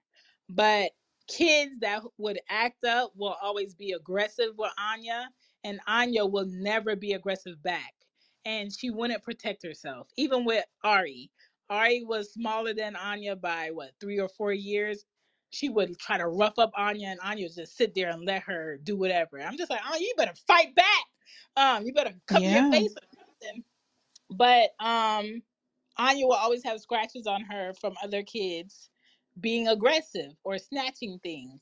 Um, with Ari, I remember Ari was two, and she was in a classroom at the daycare with two teachers in there. This this is what pissed me the fuck off. She was in a classroom with two teachers in a two-year-old toddler room, and this toddler um, wanted a toy that Ari had, and the two teachers were in there not paying attention, and this two-year-old went and bit Ari in her face long enough to take out pieces of her face. Mm. And when I tell you they called, Mm-mm. it was like so there was an incident. with a two year old. Um, Ari got bit. She's okay. Um, it's not that serious, but we did do an incident report. We just want to let you know. It's not that serious. I said, uh, okay. And so uh I was like, okay, I'm gonna just get off and I'm gonna go pick her up. And I text her dad, and her dad was fucking pissed. I didn't even get the picture of Ari yet. And he was like, What the fuck? How's there two teachers in the classroom and she getting bit in her face? I said, I know. I was mom calm. Mom calm is it happened, it's done. They called me, they told me, let me just get there and not overwhelm myself. I got there, Ari came out the room, y'all. Mm. I my whole Livid. body got hot. My whole body got hot. Her face, it looked like an animal, like got so close to her eye, and you could see the the teeth marks in her face. I said, "How the fuck can two adults be in a room full of two year old toddlers and a baby Mm. Get a hold of another baby's face long enough to do that?" and the lady um the owner she talked to me and she was like i know i apologize i did pull that teacher that was in there aside and she no longer works here and i really apologize um i was very close to pressing charges but because she was so diligent in figuring out okay we got to fix this and fix this quick i was like mm. So ari had Mm. Ari had Mm. her face looking like that for I want to say like um two months or a month or close to three months, and then even now Mm. you could you could still kind of see where it's faded, but Mhm. it was hard for me to see her so little and have that in her Yeah. face, and then. I've had so many times with Ari where it's just like, why can't you be normal? And then I had to say, well, what is normal? She's a toddler. So I have this um this kitchen table that has high seats and the chairs are iron and they have like cushion seats and they're tall. When Ari was, I want to say she was three, she would throw these tantrums where if she can't get what she wants, she pulling down stuff, right? So Mhm. she playing and she rocking the chair. And I was in my condo. My condo has like these wood floors and Mhm. she pulled down that iron chair onto her and her face hit the floor Mm. iron chair hit her and it hit her right in the middle of her nose i swear to god you know that cry where your child is crying but you don't hear no sound Yeah, yeah, because it, it- they they're trying to catch their breath to breathe girl to let out and the i was i was i was so scared and i was like yo did she break her nose? Like her nose was so swollen. I had to drive her all the way to um midtown children's hospital. I was there for like six hours with the both of them. They took x-rays um, and this was in the middle of me and her dad going back and forth to court. So i had to tell him so he didn't feel like oh i'm gonna use this for her Against court you. Yeah. yeah or Mhm. she's abusing the kids and i was in there um thankfully her nose wasn't broken but it was swollen and um she just was like a busted and crusted toddler and i just had to realize like okay this is a kid that's gonna be in some shit your older kid girl that's a that's a unicorn okay every child is not like anya but ari she be in some shit So even now, Ari's that kid that gets sick first. So usually I'm I got a sore throat right now. Ari was sick first. Anya get, got it. Now I'm getting it because they always talking to me and they always in my face. And Mhm. um, that's another irritation about kids being at daycare is you Mhm. don't get to dictate your schedule no more. But a pro about daycare is you can't fire me for my child having an emergency and me being a single parent. Mm-mm. No, you can't. You can't. You can't. And I guess for me is um I'm just thankful that I have a like a flexible job Yeah, because if something happens or my kid needs something or I have to be at school for something like that, like, you know, I'll be volunteering and shit. yeah, Um, I could like just pop away and go to his rescue and then come back to work. yeah. Um, and I understand that everybody don't have that kind of flexibility. Um, so I'm just glad that I do. But Kobe is the last kid to get there in the morning, and he's the first one to go and pick up. um, because I don't want him there like all day, like you know, a full nine ten Yes. hour day. You feel guilty. Yeah, you do, and it's like, and I'm I'm just like, like it's not enough learning and social interaction in the world. And this is the other thing too. You cannot allow anybody else to be your child's first teacher. Mm-mm. yeah, you have to reinforce the learning at home. The mom has to be your child's first teacher and the dad has to be your child's first teacher because hmm you don't want the world teaching your child completely wrong and then you having to help your child unlearn when they get home because that's a lot to put on your plate. So what I did um with Anya, Anya learned how to read at 3. She was spelling my name at 2 and what hmm helped her was me allowing her to be on my iPad and identify letters. So if you have an iPad, something that your child can have, it doesn't even have to be a child toy. hmm The technology is not for adults. The technology of today is for the children. And you got to give they it to and they know how to use it. Yes, so they can learn how to adapt faster. And so Anya learned how to read through being on the iPad and my mom reading to her and her writing and me not dictating how she wrote or me not dictating dictating like how she colored or um where she wanted to play. And I never talked to Anya like a baby. I never talked hmm to Aria like a baby. I talked to them Yeah. like we've been friends for years. hmm And That's how I so they talk to uh, my son. Yep. yeah they, they learn a lot of words early um, they're very smart they pick up on things and you have to be really um, particular about who you have them around also because they will pick up their habits they will pick up how they talk and they will pick up their mannerisms and they watch everything um, so for anya i will say this because anya was with my mom for a very long time when i had to take her into a daycare she didn't know how to adapt. So she would think this teacher in the classroom is here for me. So when every other kid was taking a nap anya wanted to read a book or she wanted to hmm sit with the teacher and she wanted to chop it up. So what you doing after work? So what you doing? and so the teacher would be like um Anya's good in class. She's good at this. Um, she finishes all her work early, and I really don't have anything for Anya to do. So I would end up having to buy like workbooks, give them for Anya so she could do it while everybody was napping, so she could stay put, or or tell them to give her a book.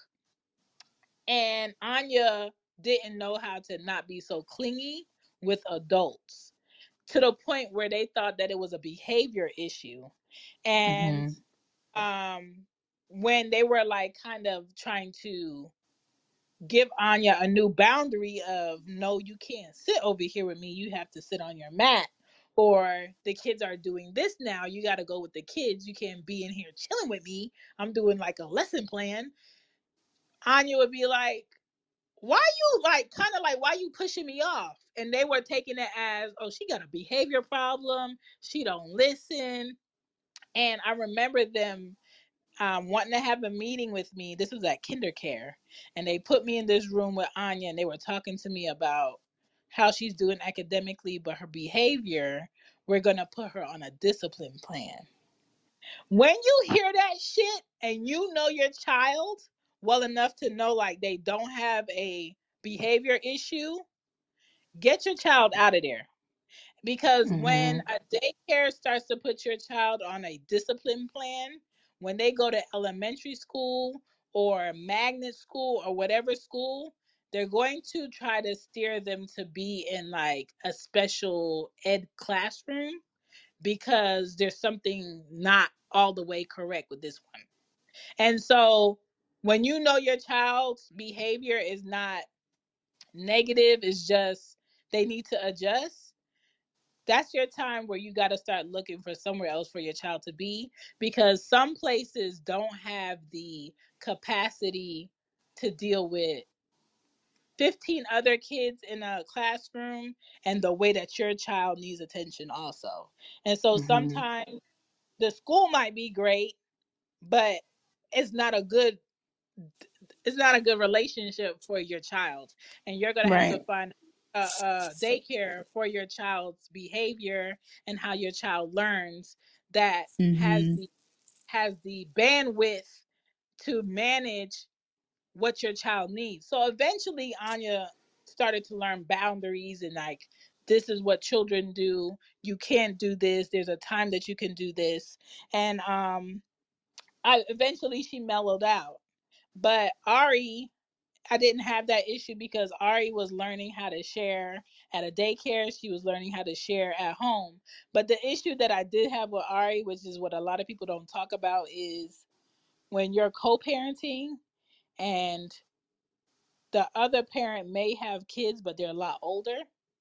Your child Mm-hmm. is your child is treated like an only child and they don't it's kind of like everything you taught them at your house, they go to that other Goes out the window. they unlearn it. And so a lot of Mm-hmm. my frustration with Ari growing up was every boundary I made or discipline I had in place, we cool. Ari come from her dad house, she's spazzing out for like two hours, or she's super emotional, or she just attacking Anya for every little thing, or um you know, she's very distant. And that was her trying to adjust with the fact that this is my dad's house. I don't see him until this day. And this is my mom's house. This is how we do things over here. Even like when she was like four or five, I used to be like, Mm-hmm. you know, Ari, pick up your shoes. Well, this is your house. Why don't you pick up my shoes? And and just like, oh, and I have to check myself like, Girl, we was about to fight. I was about to take you in the backyard. We was about to Vaseline it up. Um, first of all, little girl, don't talk to me like that. And pick up your shoes. She was like, Well, at my daddy's house, I don't have to do that. yeah, but you ain't at your daddy's house, Pooh. I don't care. You're not just at your daddy's house. Come pick it up. And so eventually she understood like there's certain things that I can do at my dad's house that I can't do here. And Mm-hmm. when your child goes to daycare, that's the, what they learn too. What I can do at home, what I can't do here. What Mm-hmm. happens when Right, I right. don't listen here? What happens when I don't listen at home? And sometimes that backfires for the daycare too. If a child is disciplined in a way where they're always hit when they don't do what they're supposed to do, the child at the daycare will act crazy because they know you can't hit them. Mm-hmm. Yeah, that You is know? true. So that's why a lot of times disciplining a child can't be hitting them all the time. Um, Mm-mm. or or talking to them crazy all the time because they got to talk to other people crazy and you can't in 2024 it is not wise to keep putting your hands on your child It's not, and you know, it really doesn't do anything. It really don't do girl anything because they're gonna keep doing the same stuff. they're gonna keep doing the same stuff and they're gonna build up build up a tolerance for Mm-hmm. what it's about to feel like is what i'm doing worth it or i'm about to make what i'm about to do worth it or you hit on your child on a regular basis and your child is in pull-ups and that teacher has to take your child to the bathroom and they see spots. Obligation wise for a job they got to report them spots. Right, E- right. even now even now on um tiktok or twitter you post your kids or you're teasing your kids or um somebody got that um little girl that's a bit bigger for her size for her age somebody got the the girl tummy tea, and someone reported Oh the yeah, I video. saw that.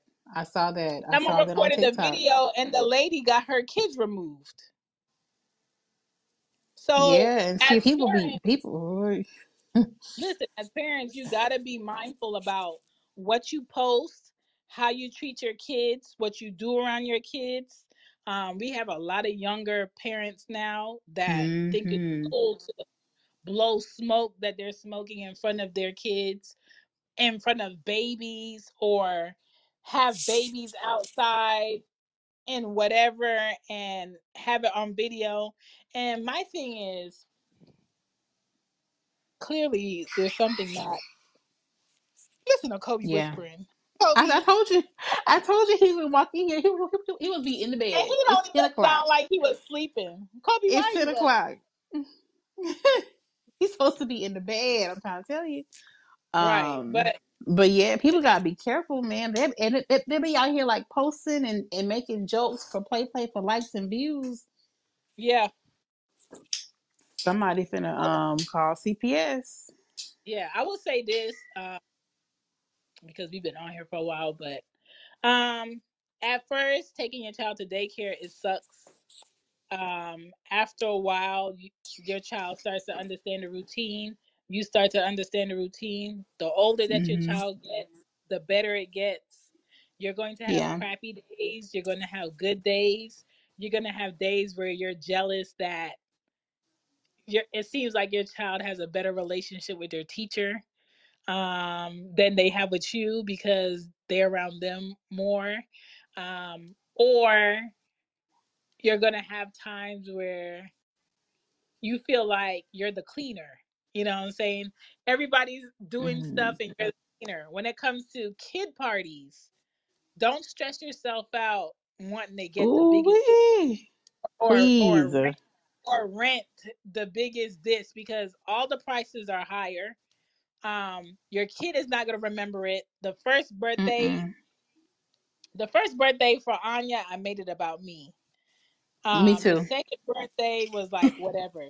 The third birthday, we just had a cake at the house. The fourth birthday was very chill. The fifth birthday, we had it at Catch Air. Um, that was five hundred and thirty dollars altogether. And the reality is, that's how much it costs for catch air? when I did it, you have to do a, um, I think two thirty deposit, and then when the Mm-hmm. date comes, you have to pay the remainder and a um and a gratuity. Um, Mm. this is what I will say. Keep it low key. If you want to Please celebrate keep your it low child's key. birthday, if you want to celebrate your child's birthday, order a cake at Publix. Have the Yeah. birthday cake at the house. Have the gifts at the house. And then if when you want the activity, tell all the parents meet meet us here. We're gonna go to the Mm-hmm. trampoline place. Have everybody Right. pay for whatever they want to pay for, and just hang out. And that be it.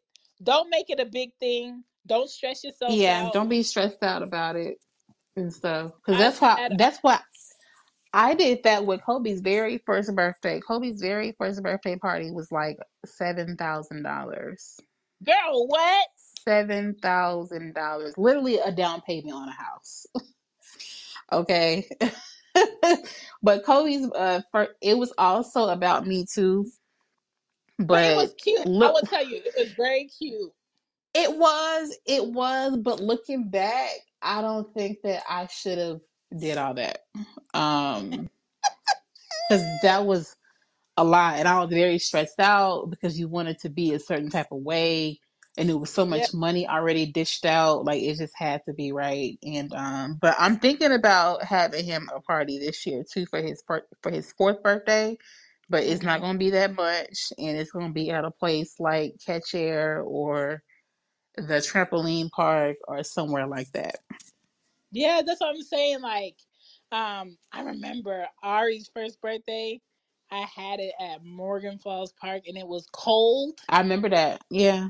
Yeah. and And it was raining. raining. It was raining. So, so we couldn't use the park, and we was under the um bench thing, and the guy Mhm. couldn't turn on the fireplace, and it was Yeah. like it wasn't a disaster, but it could have been better. But it's just one of those things where I got tired of not being able to be in the moment with my kids and being hmm the person outskirts getting the balloons, picking up the cake, making sure the food Yeah, like it's a making sure lot. Like it. has the address. hmm Like it like, takes away the celebration. Yeah. So now I'm just like, especially now that they have like more personality. Um, Yeah. one is one is ten and the other one is six. I'm just like, girls, give me a What list y'all of want what to you do? we could do whatever y'all want this weekend. And that's what it is. If people want to come, they could come, but I haven't thrown a birthday party since Yeah. Anya no, since Ari's fifth birthday. Mm-hmm. Yeah. Because I Yeah. don't No, and I I get just it. don't see the point. You know what I'm saying? I don't And see I the get point it. Yeah. the balloon. First of all, Anya's last birthday, I couldn't even get balloons because the world is out of helium. How the fuck are we out of helium? But I couldn't even get balloons because there was no helium delivered to a bunch of stores, right? And so a lot of places, you you know, before it was cool where you can order balloons off of um, Amazon and then take them to a store and they blow them up. They don't even want to blow up other people's balloons no more because they're not getting the money. Um, hmm so it's just really like learn how to be in the moment with your kids and not hmm be on the outskirts of watching your kids enjoy other things and you like damn i'm depleted in my money i'm depleted in my time i'm not in none of these pictures i don't look happy i look a hot mess but my baby was cute my baby had fun everybody that came had fun people got party treats and i you know you Yeah. just don't do it. And so when it comes to And then you know, daycare, I don't like. I what? don't. I don't like the pressure of having to like entertain people. Me it's like, either. okay, y'all here. So it's like it's on me to find like games and and music, and it's like I don't know, like y'all grown, like do what the fuck you want to do, like leave me alone, like I don't care. Um, like I hate that about having parties and stuff too, especially when it's at your house. Like you just like you have to do everything, and I just don't. And and what's important is the cake, your child hmm having people around them that they care about and that care about Right, them. Um, gifts right. that they like, laughs, music, them playing, hmm and then over it. You know what I'm saying? Is is Yeah, done. yeah, yeah. And Kids so are simple. yeah, don't sweat it. Don't don't overthink it. Um, I reuse birthday bags all the goddamn time. Um, hmm and the trickery about being a mom or a dad is you don't wait until the birthday to buy shit. You buy shit all throughout the year when you have extra money and you just you just hide it in the house. And that is why that's why when Christmas rolls around, I have no idea what to get Kobe. Because I don't wait for like special occasions or birthdays or when he, you know, has some, or when something good happens or Christmas to buy him like Yeah. nice stuff or or anything that I just want him to have. He, you know, Yeah. like you just buy it like whenever you see it. But that's but I but every year Christmas, I don't know what to buy him. Girl, just buy stuff and hide it in the house. And then just you don't stress yourself. And then when this is another thing enjoy the years when your child doesn't have an opinion. Boy, hmm we was in dollar stores, we was um at grocery stores buying stuff. If you give your child twenty dollars, they think they got two hundred. It really don't matter, you know what hmm I'm saying? Um, experience. hmm Um, but when it comes to daycares, it's it's a small time in your child's life. Uh, Yeah. you know, you have Yep. time. I know right now it sucks because you just feel like you just feel like you're a machine and all your money is going here, all your money is going hmm there, and you don't really get like a breather. You feel like you're in water and you're just treading to make sure you don't drown. Um, Yeah. hopefully, And then for those parents, for, for those parents that go beyond daycare, because when you get into real school, you know, some people still got to pay pay private school tuition. Girl. You girl, know, and that's do that it. that's a whole different situation.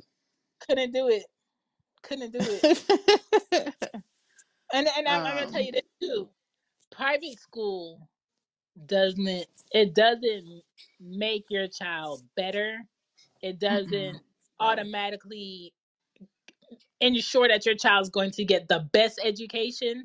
Learning it how your doesn't. child learning how your child learns and takes in information is better than going for the best schools or getting them on the list or doing X, Y, Yeah. and Z. Traveling with your child and exposing them to different cultures Mm-hmm. is way is way better of a teacher than anything else. And take Yep. advantage of your child being younger than two and flying for free Oh yeah, absolutely. Okay. Absolutely. Price of these tickets or think about your child going to school and you want to plan a vacation and now your child is missing two days of school or depending on where you are georgia is very strict about how many days your child is out of school they will call the police on you and give you a warrant if it's more than 10 days that you're missing out of school when i was in philly they wasn't doing none of that you know i had a cousin that missed Oh yeah. school and it was like just pass her because she's That's horrible because you know Philly is Philly. Okay so um just be mindful of that and when it comes to this daycare stuff your child doesn't have to be at the daycare that they're at be mindful of the hmm fee um check with your state to see what you may qualify for with your income And income volunteer. yes they do Volunteer go if you by uh, can. Yeah. they do go by gross pay and not your net so a lot of hmm times um do not look for a daycare or do not try to apply for resources when you're about to get a bonus or you work in overtime. That is not the time. The time to do that is when when your paycheck is looking very much bare and basic and where your paycheck is about 3 checks, you might qualify for the for the state to pay for your daycare. Also, just because your job offers um, insurance, health insurance for your kids and you, do not put your children on your goddamn health insurance if the state pays for children's insurance for free.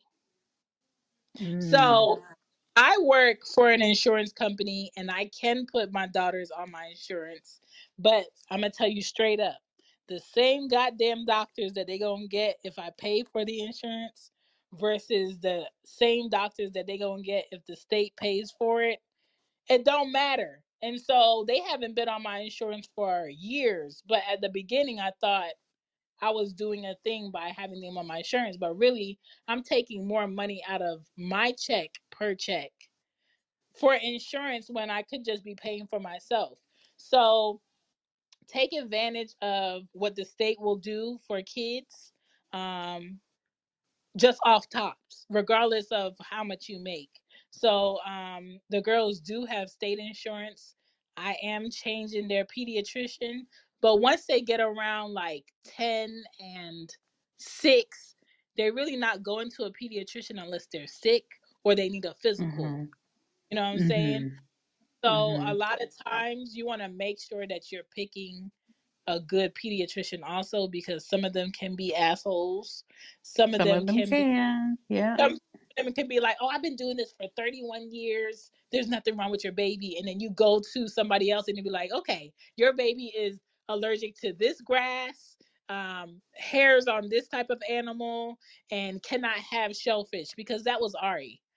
I had to take Ari to a lot of different doctors, and I, she had to get an allergy test um, where they put all of these different things on her back and they see what gives her bumps, what the rash looks like, and then they tell me what she's allergic to. And hmm one of those kids where when she gets sick, she has a rash all over her body. Um, she gets fever, she has a rash all over her body. And when it comes to daycares, they're quick to call you up and be like, um, something's wrong with your baby, you need to come get her. Or your baby has pink eye, you need to come get her. Or your hmm child is um, having They'll have a diarrhea, you need to fever. come get her. And I'm just like, y'all, y'all need to chill, but you're better safe than sorry because uh, what is that? Hand, foot, and mouth um, thing is going hmm around still. Kids are still getting COVID, and when you have small kids like that, it's very dangerous if they can't Yep. breathe or you might Yep. not even know that your child has asthma. You're just sending them wherever, or you might have a grandparent that smokes, and maybe they don't smoke hmm the big air, but the smoke is in the clothes, the furniture, the rug, and they just crawling around ingesting it. So you just got to be mindful of that um, when you just have people watching your kid. But yeah, it sucks for a while sometimes you might look up with a good daycare system. Yeah. Sometimes you might be lucky to have aunts that you trust or friends that you trust or maybe you were pregnant with your friend at the same time and when she goes to work, you know, you watch her kids vice versa and maybe it works out like that. Or maybe you just like one of them lucky ones where your husband goes to work and you can stay home and just really take in your kids. But everybody hmm is not everybody is not mentally capable of being with their kids all the goddamn All the time. time, or just being a stay-at-home mom with with nothing to do. Because I'm gonna be straight up with you. When I was on maternity leave for Ari, it was like Groundhog Day in that hole. I was tired of doing the same thing every day. I felt like my titties belonged to her. I felt like all I, my job was to shower today, feed her, change her, wash her, lotion her, do the laundry, fold the laundry. And I was just like, damn, ain't nothing else for me to do. And I so I know. I I know. remember um counting down the days for me to go back to work. I remember getting to work and not knowing what my job was or what my password was. I remember Yeah, that was getting in girl, getting into my car and not knowing where the buttons were in my car to be able to do what I needed to do. I was so out of place and out of my mind. And a lot of people don't understand how taxing it is to be a new mom and then be like, okay, I'm gonna go back to work now, or I'm gonna have a job now and I'm gonna come home. And you come home and your child is sleeping. So that means you didn't see your child today. Physically, you saw hmm your child in the Oh morning yeah. physically you saw your child at night, but you didn't spend any time with them today. And day in and day out, and just seeing that your lifestyle is stealing time away from your kid is very fucking depressing. Yeah, and see, I don't know if I can handle that. Like I've Yeah, I've never had a day like where I don't um um see cause well unless he was with you know his his his his his dad but as far as like during the week like I done worked all day and then coming home like I never had a day like that yeah. and I, hopefully I don't have one yeah. I hated those days, but they're over. These suckers are in here sleeping, snoozing away, and I'm paying all the bills. they're my broke friends. They're my broke friends in my house eating, leaving water running, um, put in the toilet tissue on the sink, leaving stuff on the floor. But every transition comes with different woes. And so hmm maybe you're at the daycare stage. Now I'm at the stage where sometimes I have to shave my child's um, armpits um, I'm teaching I'm teaching the girls how to keep the bathroom clean. I'm teaching Anya how to wash dishes properly. Um, how to prepare for her possibly getting her cycle. Like oh everything yeah comes so fast. And yeah so I say that to say enjoy it, try to find some joy in it. Um, it gets hmm frustrating um, I did feel like a psycho when my children were ti- toddlers because my my day wasn't mine; it belonged to my priorities. Um, now I'm at a point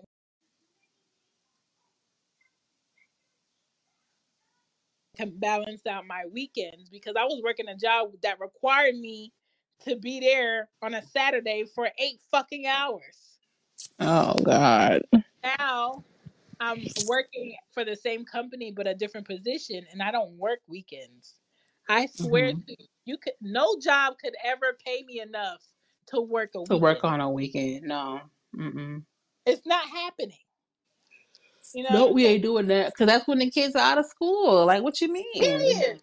It's not happening. So my thing is like I'm trying to figure out how I can have a four day work week. okay, I'm But I trying. heard that some jobs are gonna start incorporating that in some schools. Like my nieces are um about to start doing a four day school week. because it doesn't make any sense.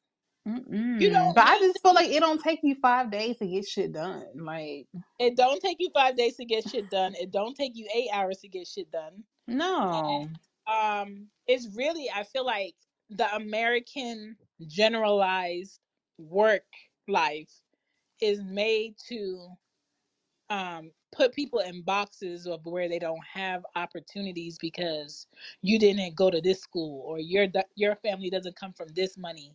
So you hmm shouldn't be able to have this time to yourself for your dreams and aspirations. And this person we got to make sure all their time is taken because you didn't go to college or you know you didn't work here or you don't have this much money or you're not invested in this and it's the reality is your parents could be um janitors and you could become a millionaire Yep. tomorrow you know it's really about how hard you Who want you what you, are, yeah, and your character. your discipline your boundaries hmm what you're willing to invest what you're willing to miss out on um, to become to become great for and i do not want people to get so desperate to where they start leaving their kids with anybody because that's a problem hmm Um, but yeah, daycare sucks. Daycare is expensive, but daycare is something that's needed.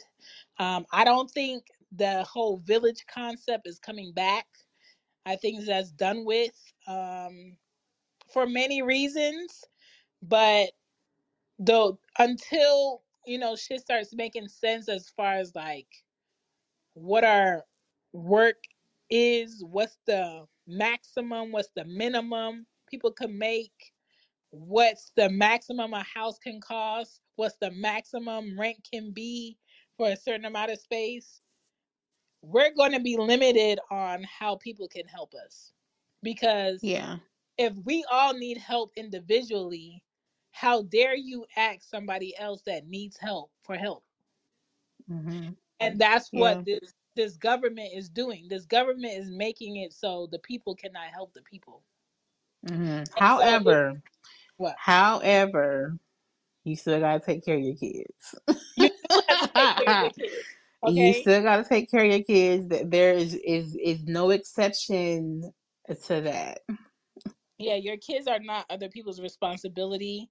And please, please, please, if you grew up and your mom had six kids because she needed the second kid to take care of what the first kid needed, and she needed the third kid to take care of what the two first kids needed, do not Mhm. continue that cycle.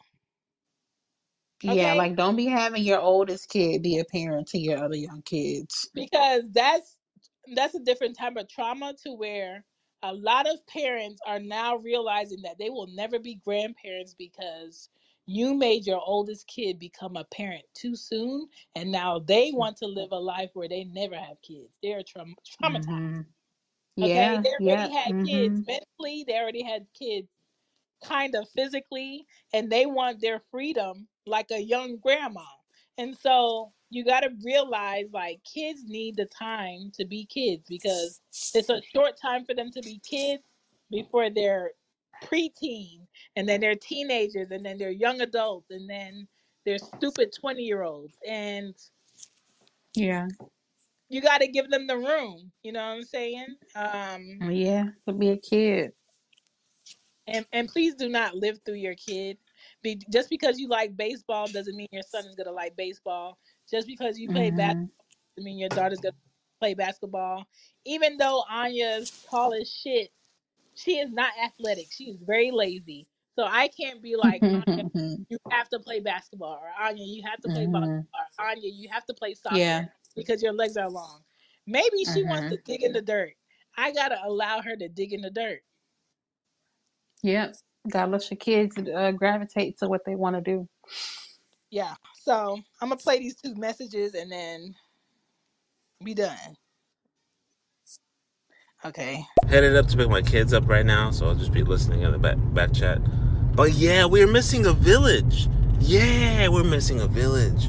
Um, I live in LA, and my children's mom is from Chicago, and so she only has like her mom out here, and then my parents they weren't really around, but they lived like an hour away. They weren't really around when I was raising these two kids, so it's kind of weird.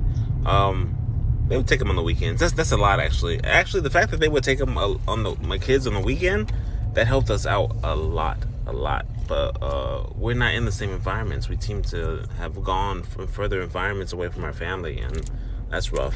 And I remember my, my parents, uh, you know, coming from Panama and living over here, they didn't have much family to trust, and so our babysitters uh, were actually quite abusive. There were some things that happened to me in my childhood due to neglect that I never told my parents. Mm. Mm, interesting. Yeah. Well, my family's in a different state too, so Yeah.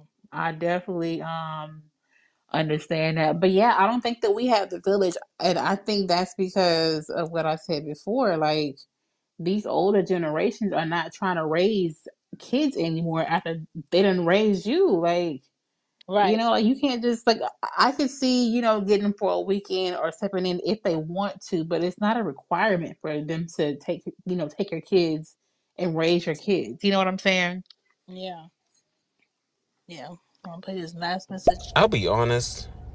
What I want is to move back into the black community. Um, I'm over here in Armenia land, over here in Los Angeles. I won't necessarily say where, where, but if you know where it is, then let me know. I mean, you don't have to let me know. You- If you know where it is, you know where it is.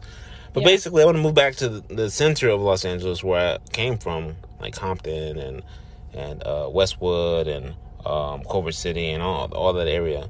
Um, because that's where I felt more at home. Like I had family and friends that look like me that I can trust, and we can build that bond. And um, because out here in foreign town, I can't build a village. I can't even trust my neighbor to that extent. There's a lot of anti-blackness that is riddled in all of us, and especially in them. But if I'm closer to black people, then I'm hoping there's less anti-blackness. Uh, but at least I can build some trust with them, uh, especially with my kids. Yeah, Um I feel that. I feel that too because my neighbor across the street, um, and then I have the nanny or sitter across the street too. So I have two people literally across the street that will come here, or I can send my son there, um, to watch him, or they'll keep him. And sometimes they'll just offer, you know, like mm, right across the street. that's good. Um it's hard. Um but I feel like now because I lived in a neighborhood where it was majority black people and I wasn't comfortable. You know what I'm saying? Because I hmm saw I saw their dynamic with their own family. and I'm just like, nah. Yeah, You yeah, know? yeah. That's true. And I created this bubble in my house. And my I feel like my house has always been a bubble of safety for my kids because hmm I feel like I was robbed of my childhood for many reasons. Um, and I didn't want my kids to ever worry about that. So I'm hmm very big on protecting my kids' childhood and protecting my kids as human beings so they don't grow up um, tainted by Yeah, people. You know what I'm saying? And yeah.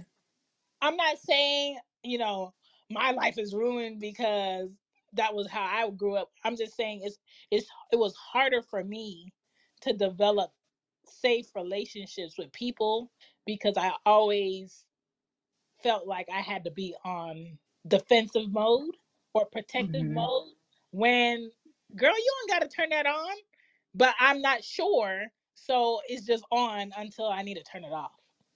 And so for them it's kind of like yeah, my mom let me sleep over at friends' houses they not doing that.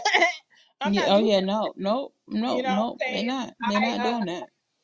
I could be at my aunt's house and my mom could be gone to do something else. I'm not leaving my kids at mm, my aunt's house. I have family Mm-mm. members that my kids don't know on purpose. Um, Yeah. there's only a few relatives that my kids can go to, but I Mm-hmm. check often. And um, the way that I grew up, my relationship with men was ruined very early for me. Whereas uh, I just wasn't trusting of males, period.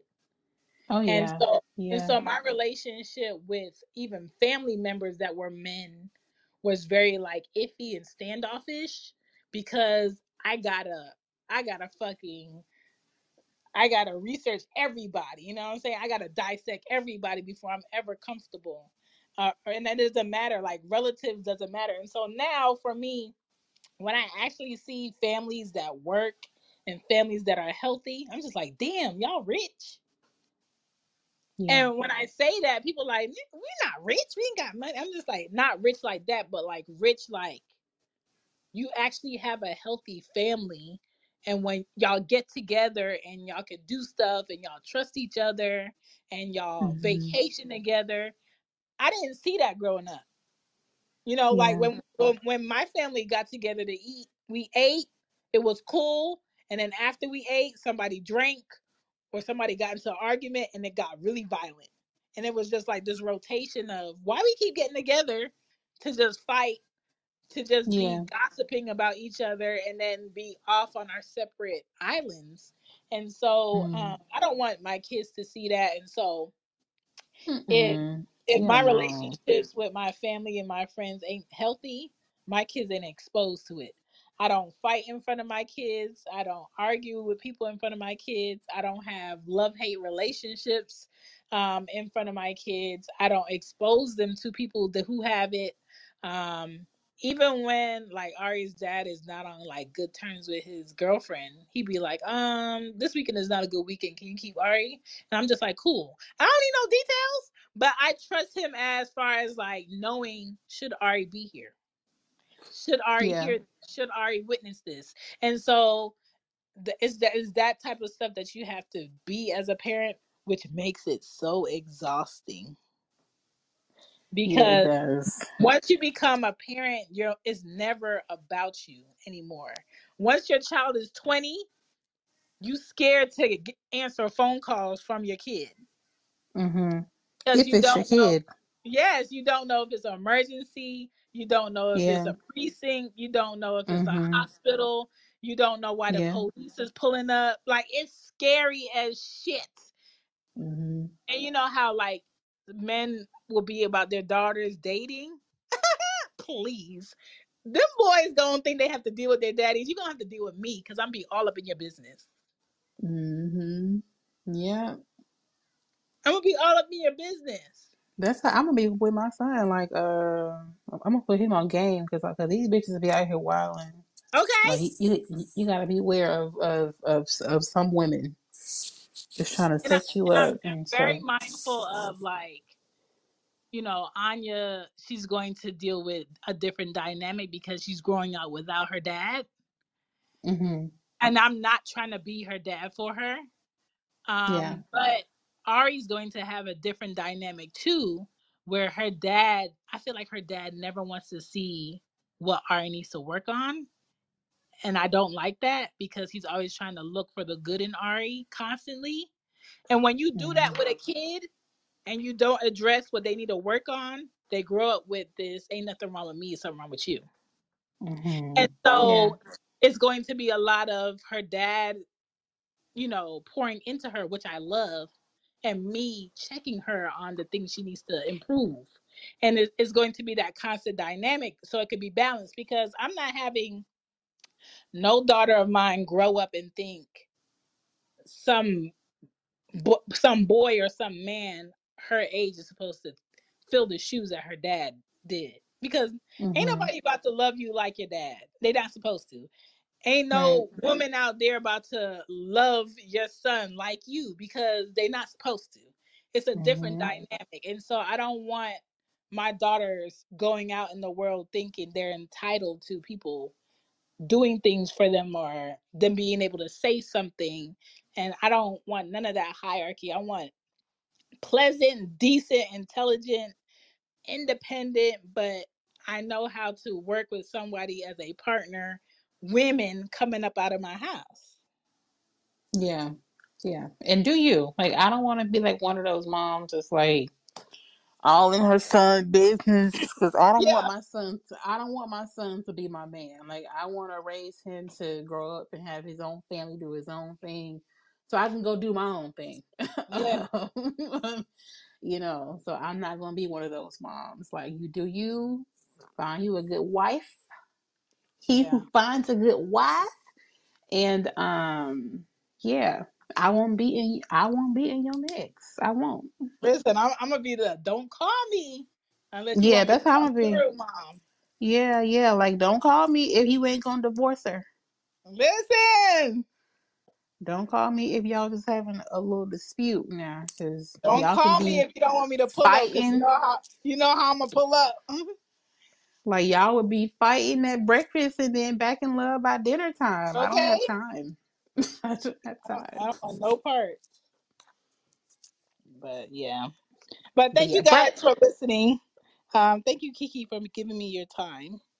Um, Yes, of course, of course, of course. And I'll just say lastly, um, I do like my son's daycare. Um, I ain't had no issues yet. A, a few mishaps, but nothing major. But I do like his daycare. I love his teachers. I love the activities he's in, and I do love um that he's learning and he's being challenged for a Oh, young this is what I brown boy. talk about before we get off of here because you did bring this up.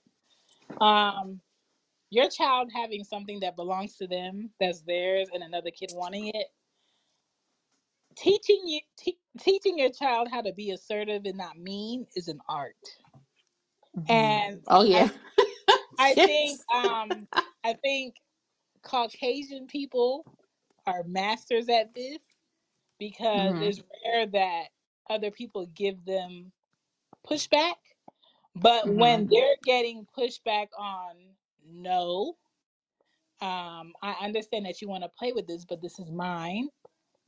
You can wait or maybe next time it's like oh my gosh what do you mean and and it's just like you just gonna have to keep reiterating the same shit with them and Yeah.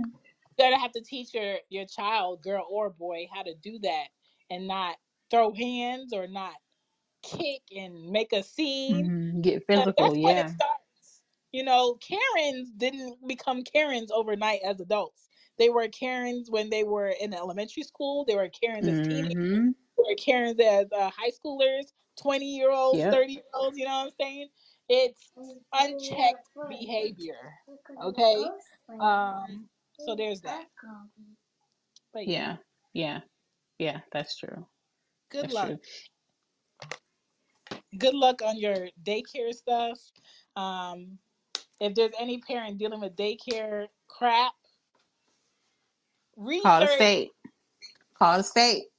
yeah research a different daycare always check your child's butt and their back when they come from daycare.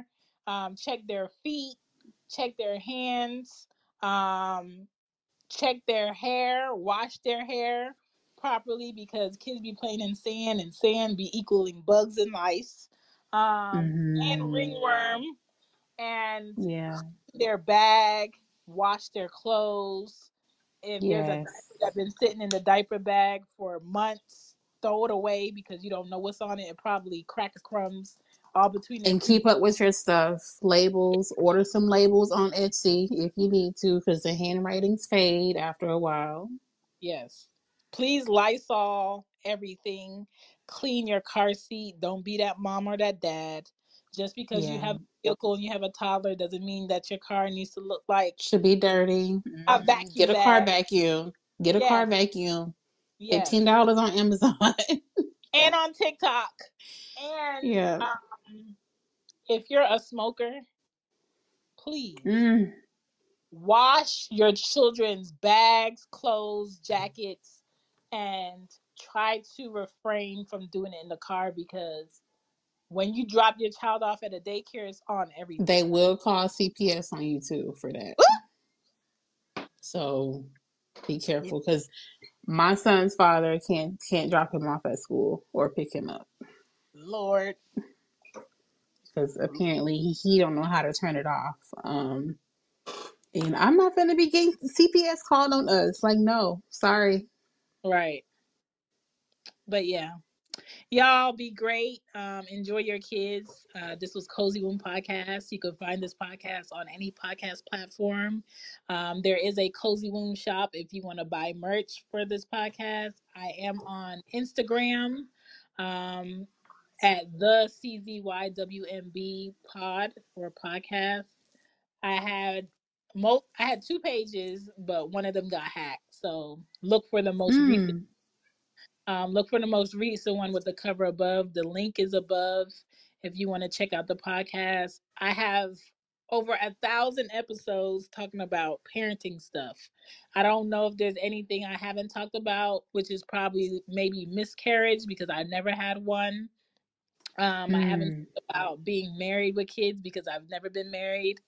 Um, I do have an episode about miscarriage, but it wasn't mine. It was someone else talking about it. Um, Mm.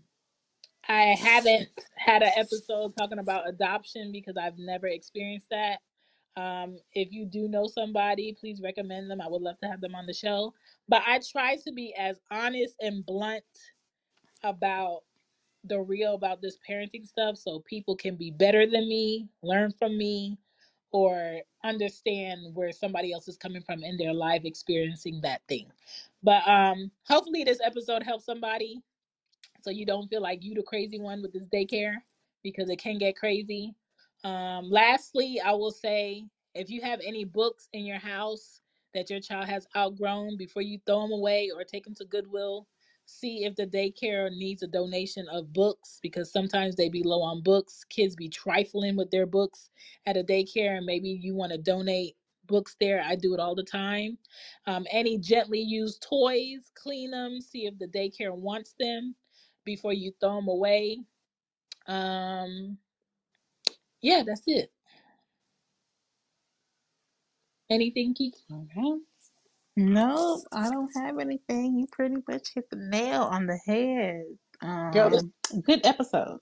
yes, it was a great episode. I thought I was gonna do overtime. Good episode. Yeah, I just hope that everybody who has to deal with daycare, I hope that you find a good school that works for you and your family, and that works for you and your kid. yes. Okay. Um, and research, research, research, research. Ask those hard questions. Um, ask those uncomfortable questions. Don't be afraid to put to put anybody on the spot because Oh, it's and your this is what I your want to uh, tell child.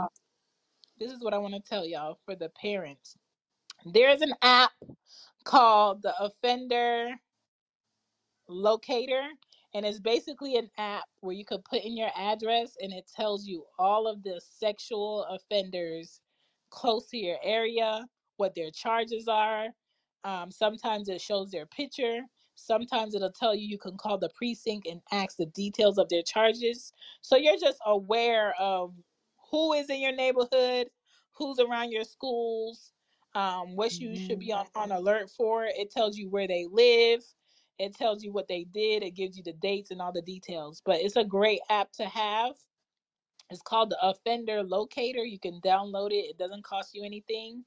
Um, there are features in it. If you want more, you can pay for it to be more. But for the most part, I have it. They email me any new updates. Um, currently, where I live, there aren't anybody, any people in my neighborhood that's on this, but it's great to have just to be aware of your surroundings, especially when you pick parks to take your kids to, because um, Yeah. sex offenders cannot be around schools, but they are not, you know, bounded by parks. Just be aware of that. hmm But yeah, that's it.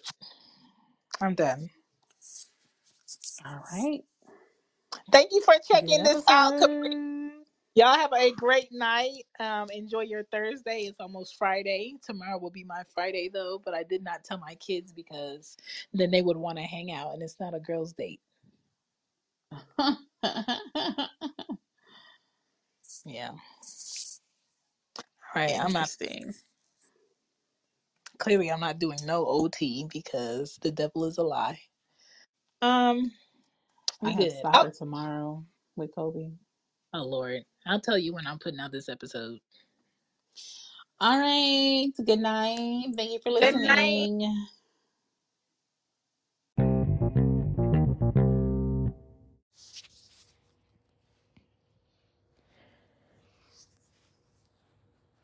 Thank you so much for checking out this podcast. Don't forget, if you would like to join a live recording, you can when I do record on Stereo app, which is what I was using to talk to Kiki and other guests that did comment live and uh, come on the show. Uh, daycare, it's a journey, okay? Um, you're going to have highs and lows, but the graduation process for parents is once you don't have to rely on daycare to be able to maneuver throughout your day, it's a glorious feeling, but you do have to go through it to get through it. And um, that's how I looked at pregnancy, that's how I looked at labor. Um, worrying about not liking it while you're in it is pointless because you're going to have to deal with it, but you don't have to deal with that particular daycare. Um, unfortunately, there's no other way to have a baby but to go through pregnancy. unfortunately, there's no other way to get a baby out but through labor. But when it comes to childcare and daycare and who gets to watch your child and who is around your child in your absence, as a parent, you get to have a say in that. So um, I wish you guys the best and please do all your research and please feel free to go back in other Cozy Womb episodes to see what resonates with you to help. I appreciate you. Peace. Bye. Bye.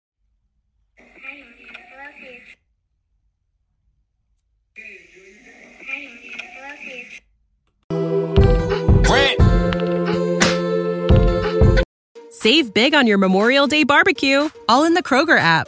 Get half gallons of delicious Kroger milk for 129 each, then get flavorful Tyson natural boneless chicken breasts for 249 a pound, all with your card and a digital coupon. Shop these deals at your local Kroger today or tap the screen now to download the Kroger app to save big today. Kroger, fresh for everyone. Prices and product availability subject to change. Restrictions apply. See site for details.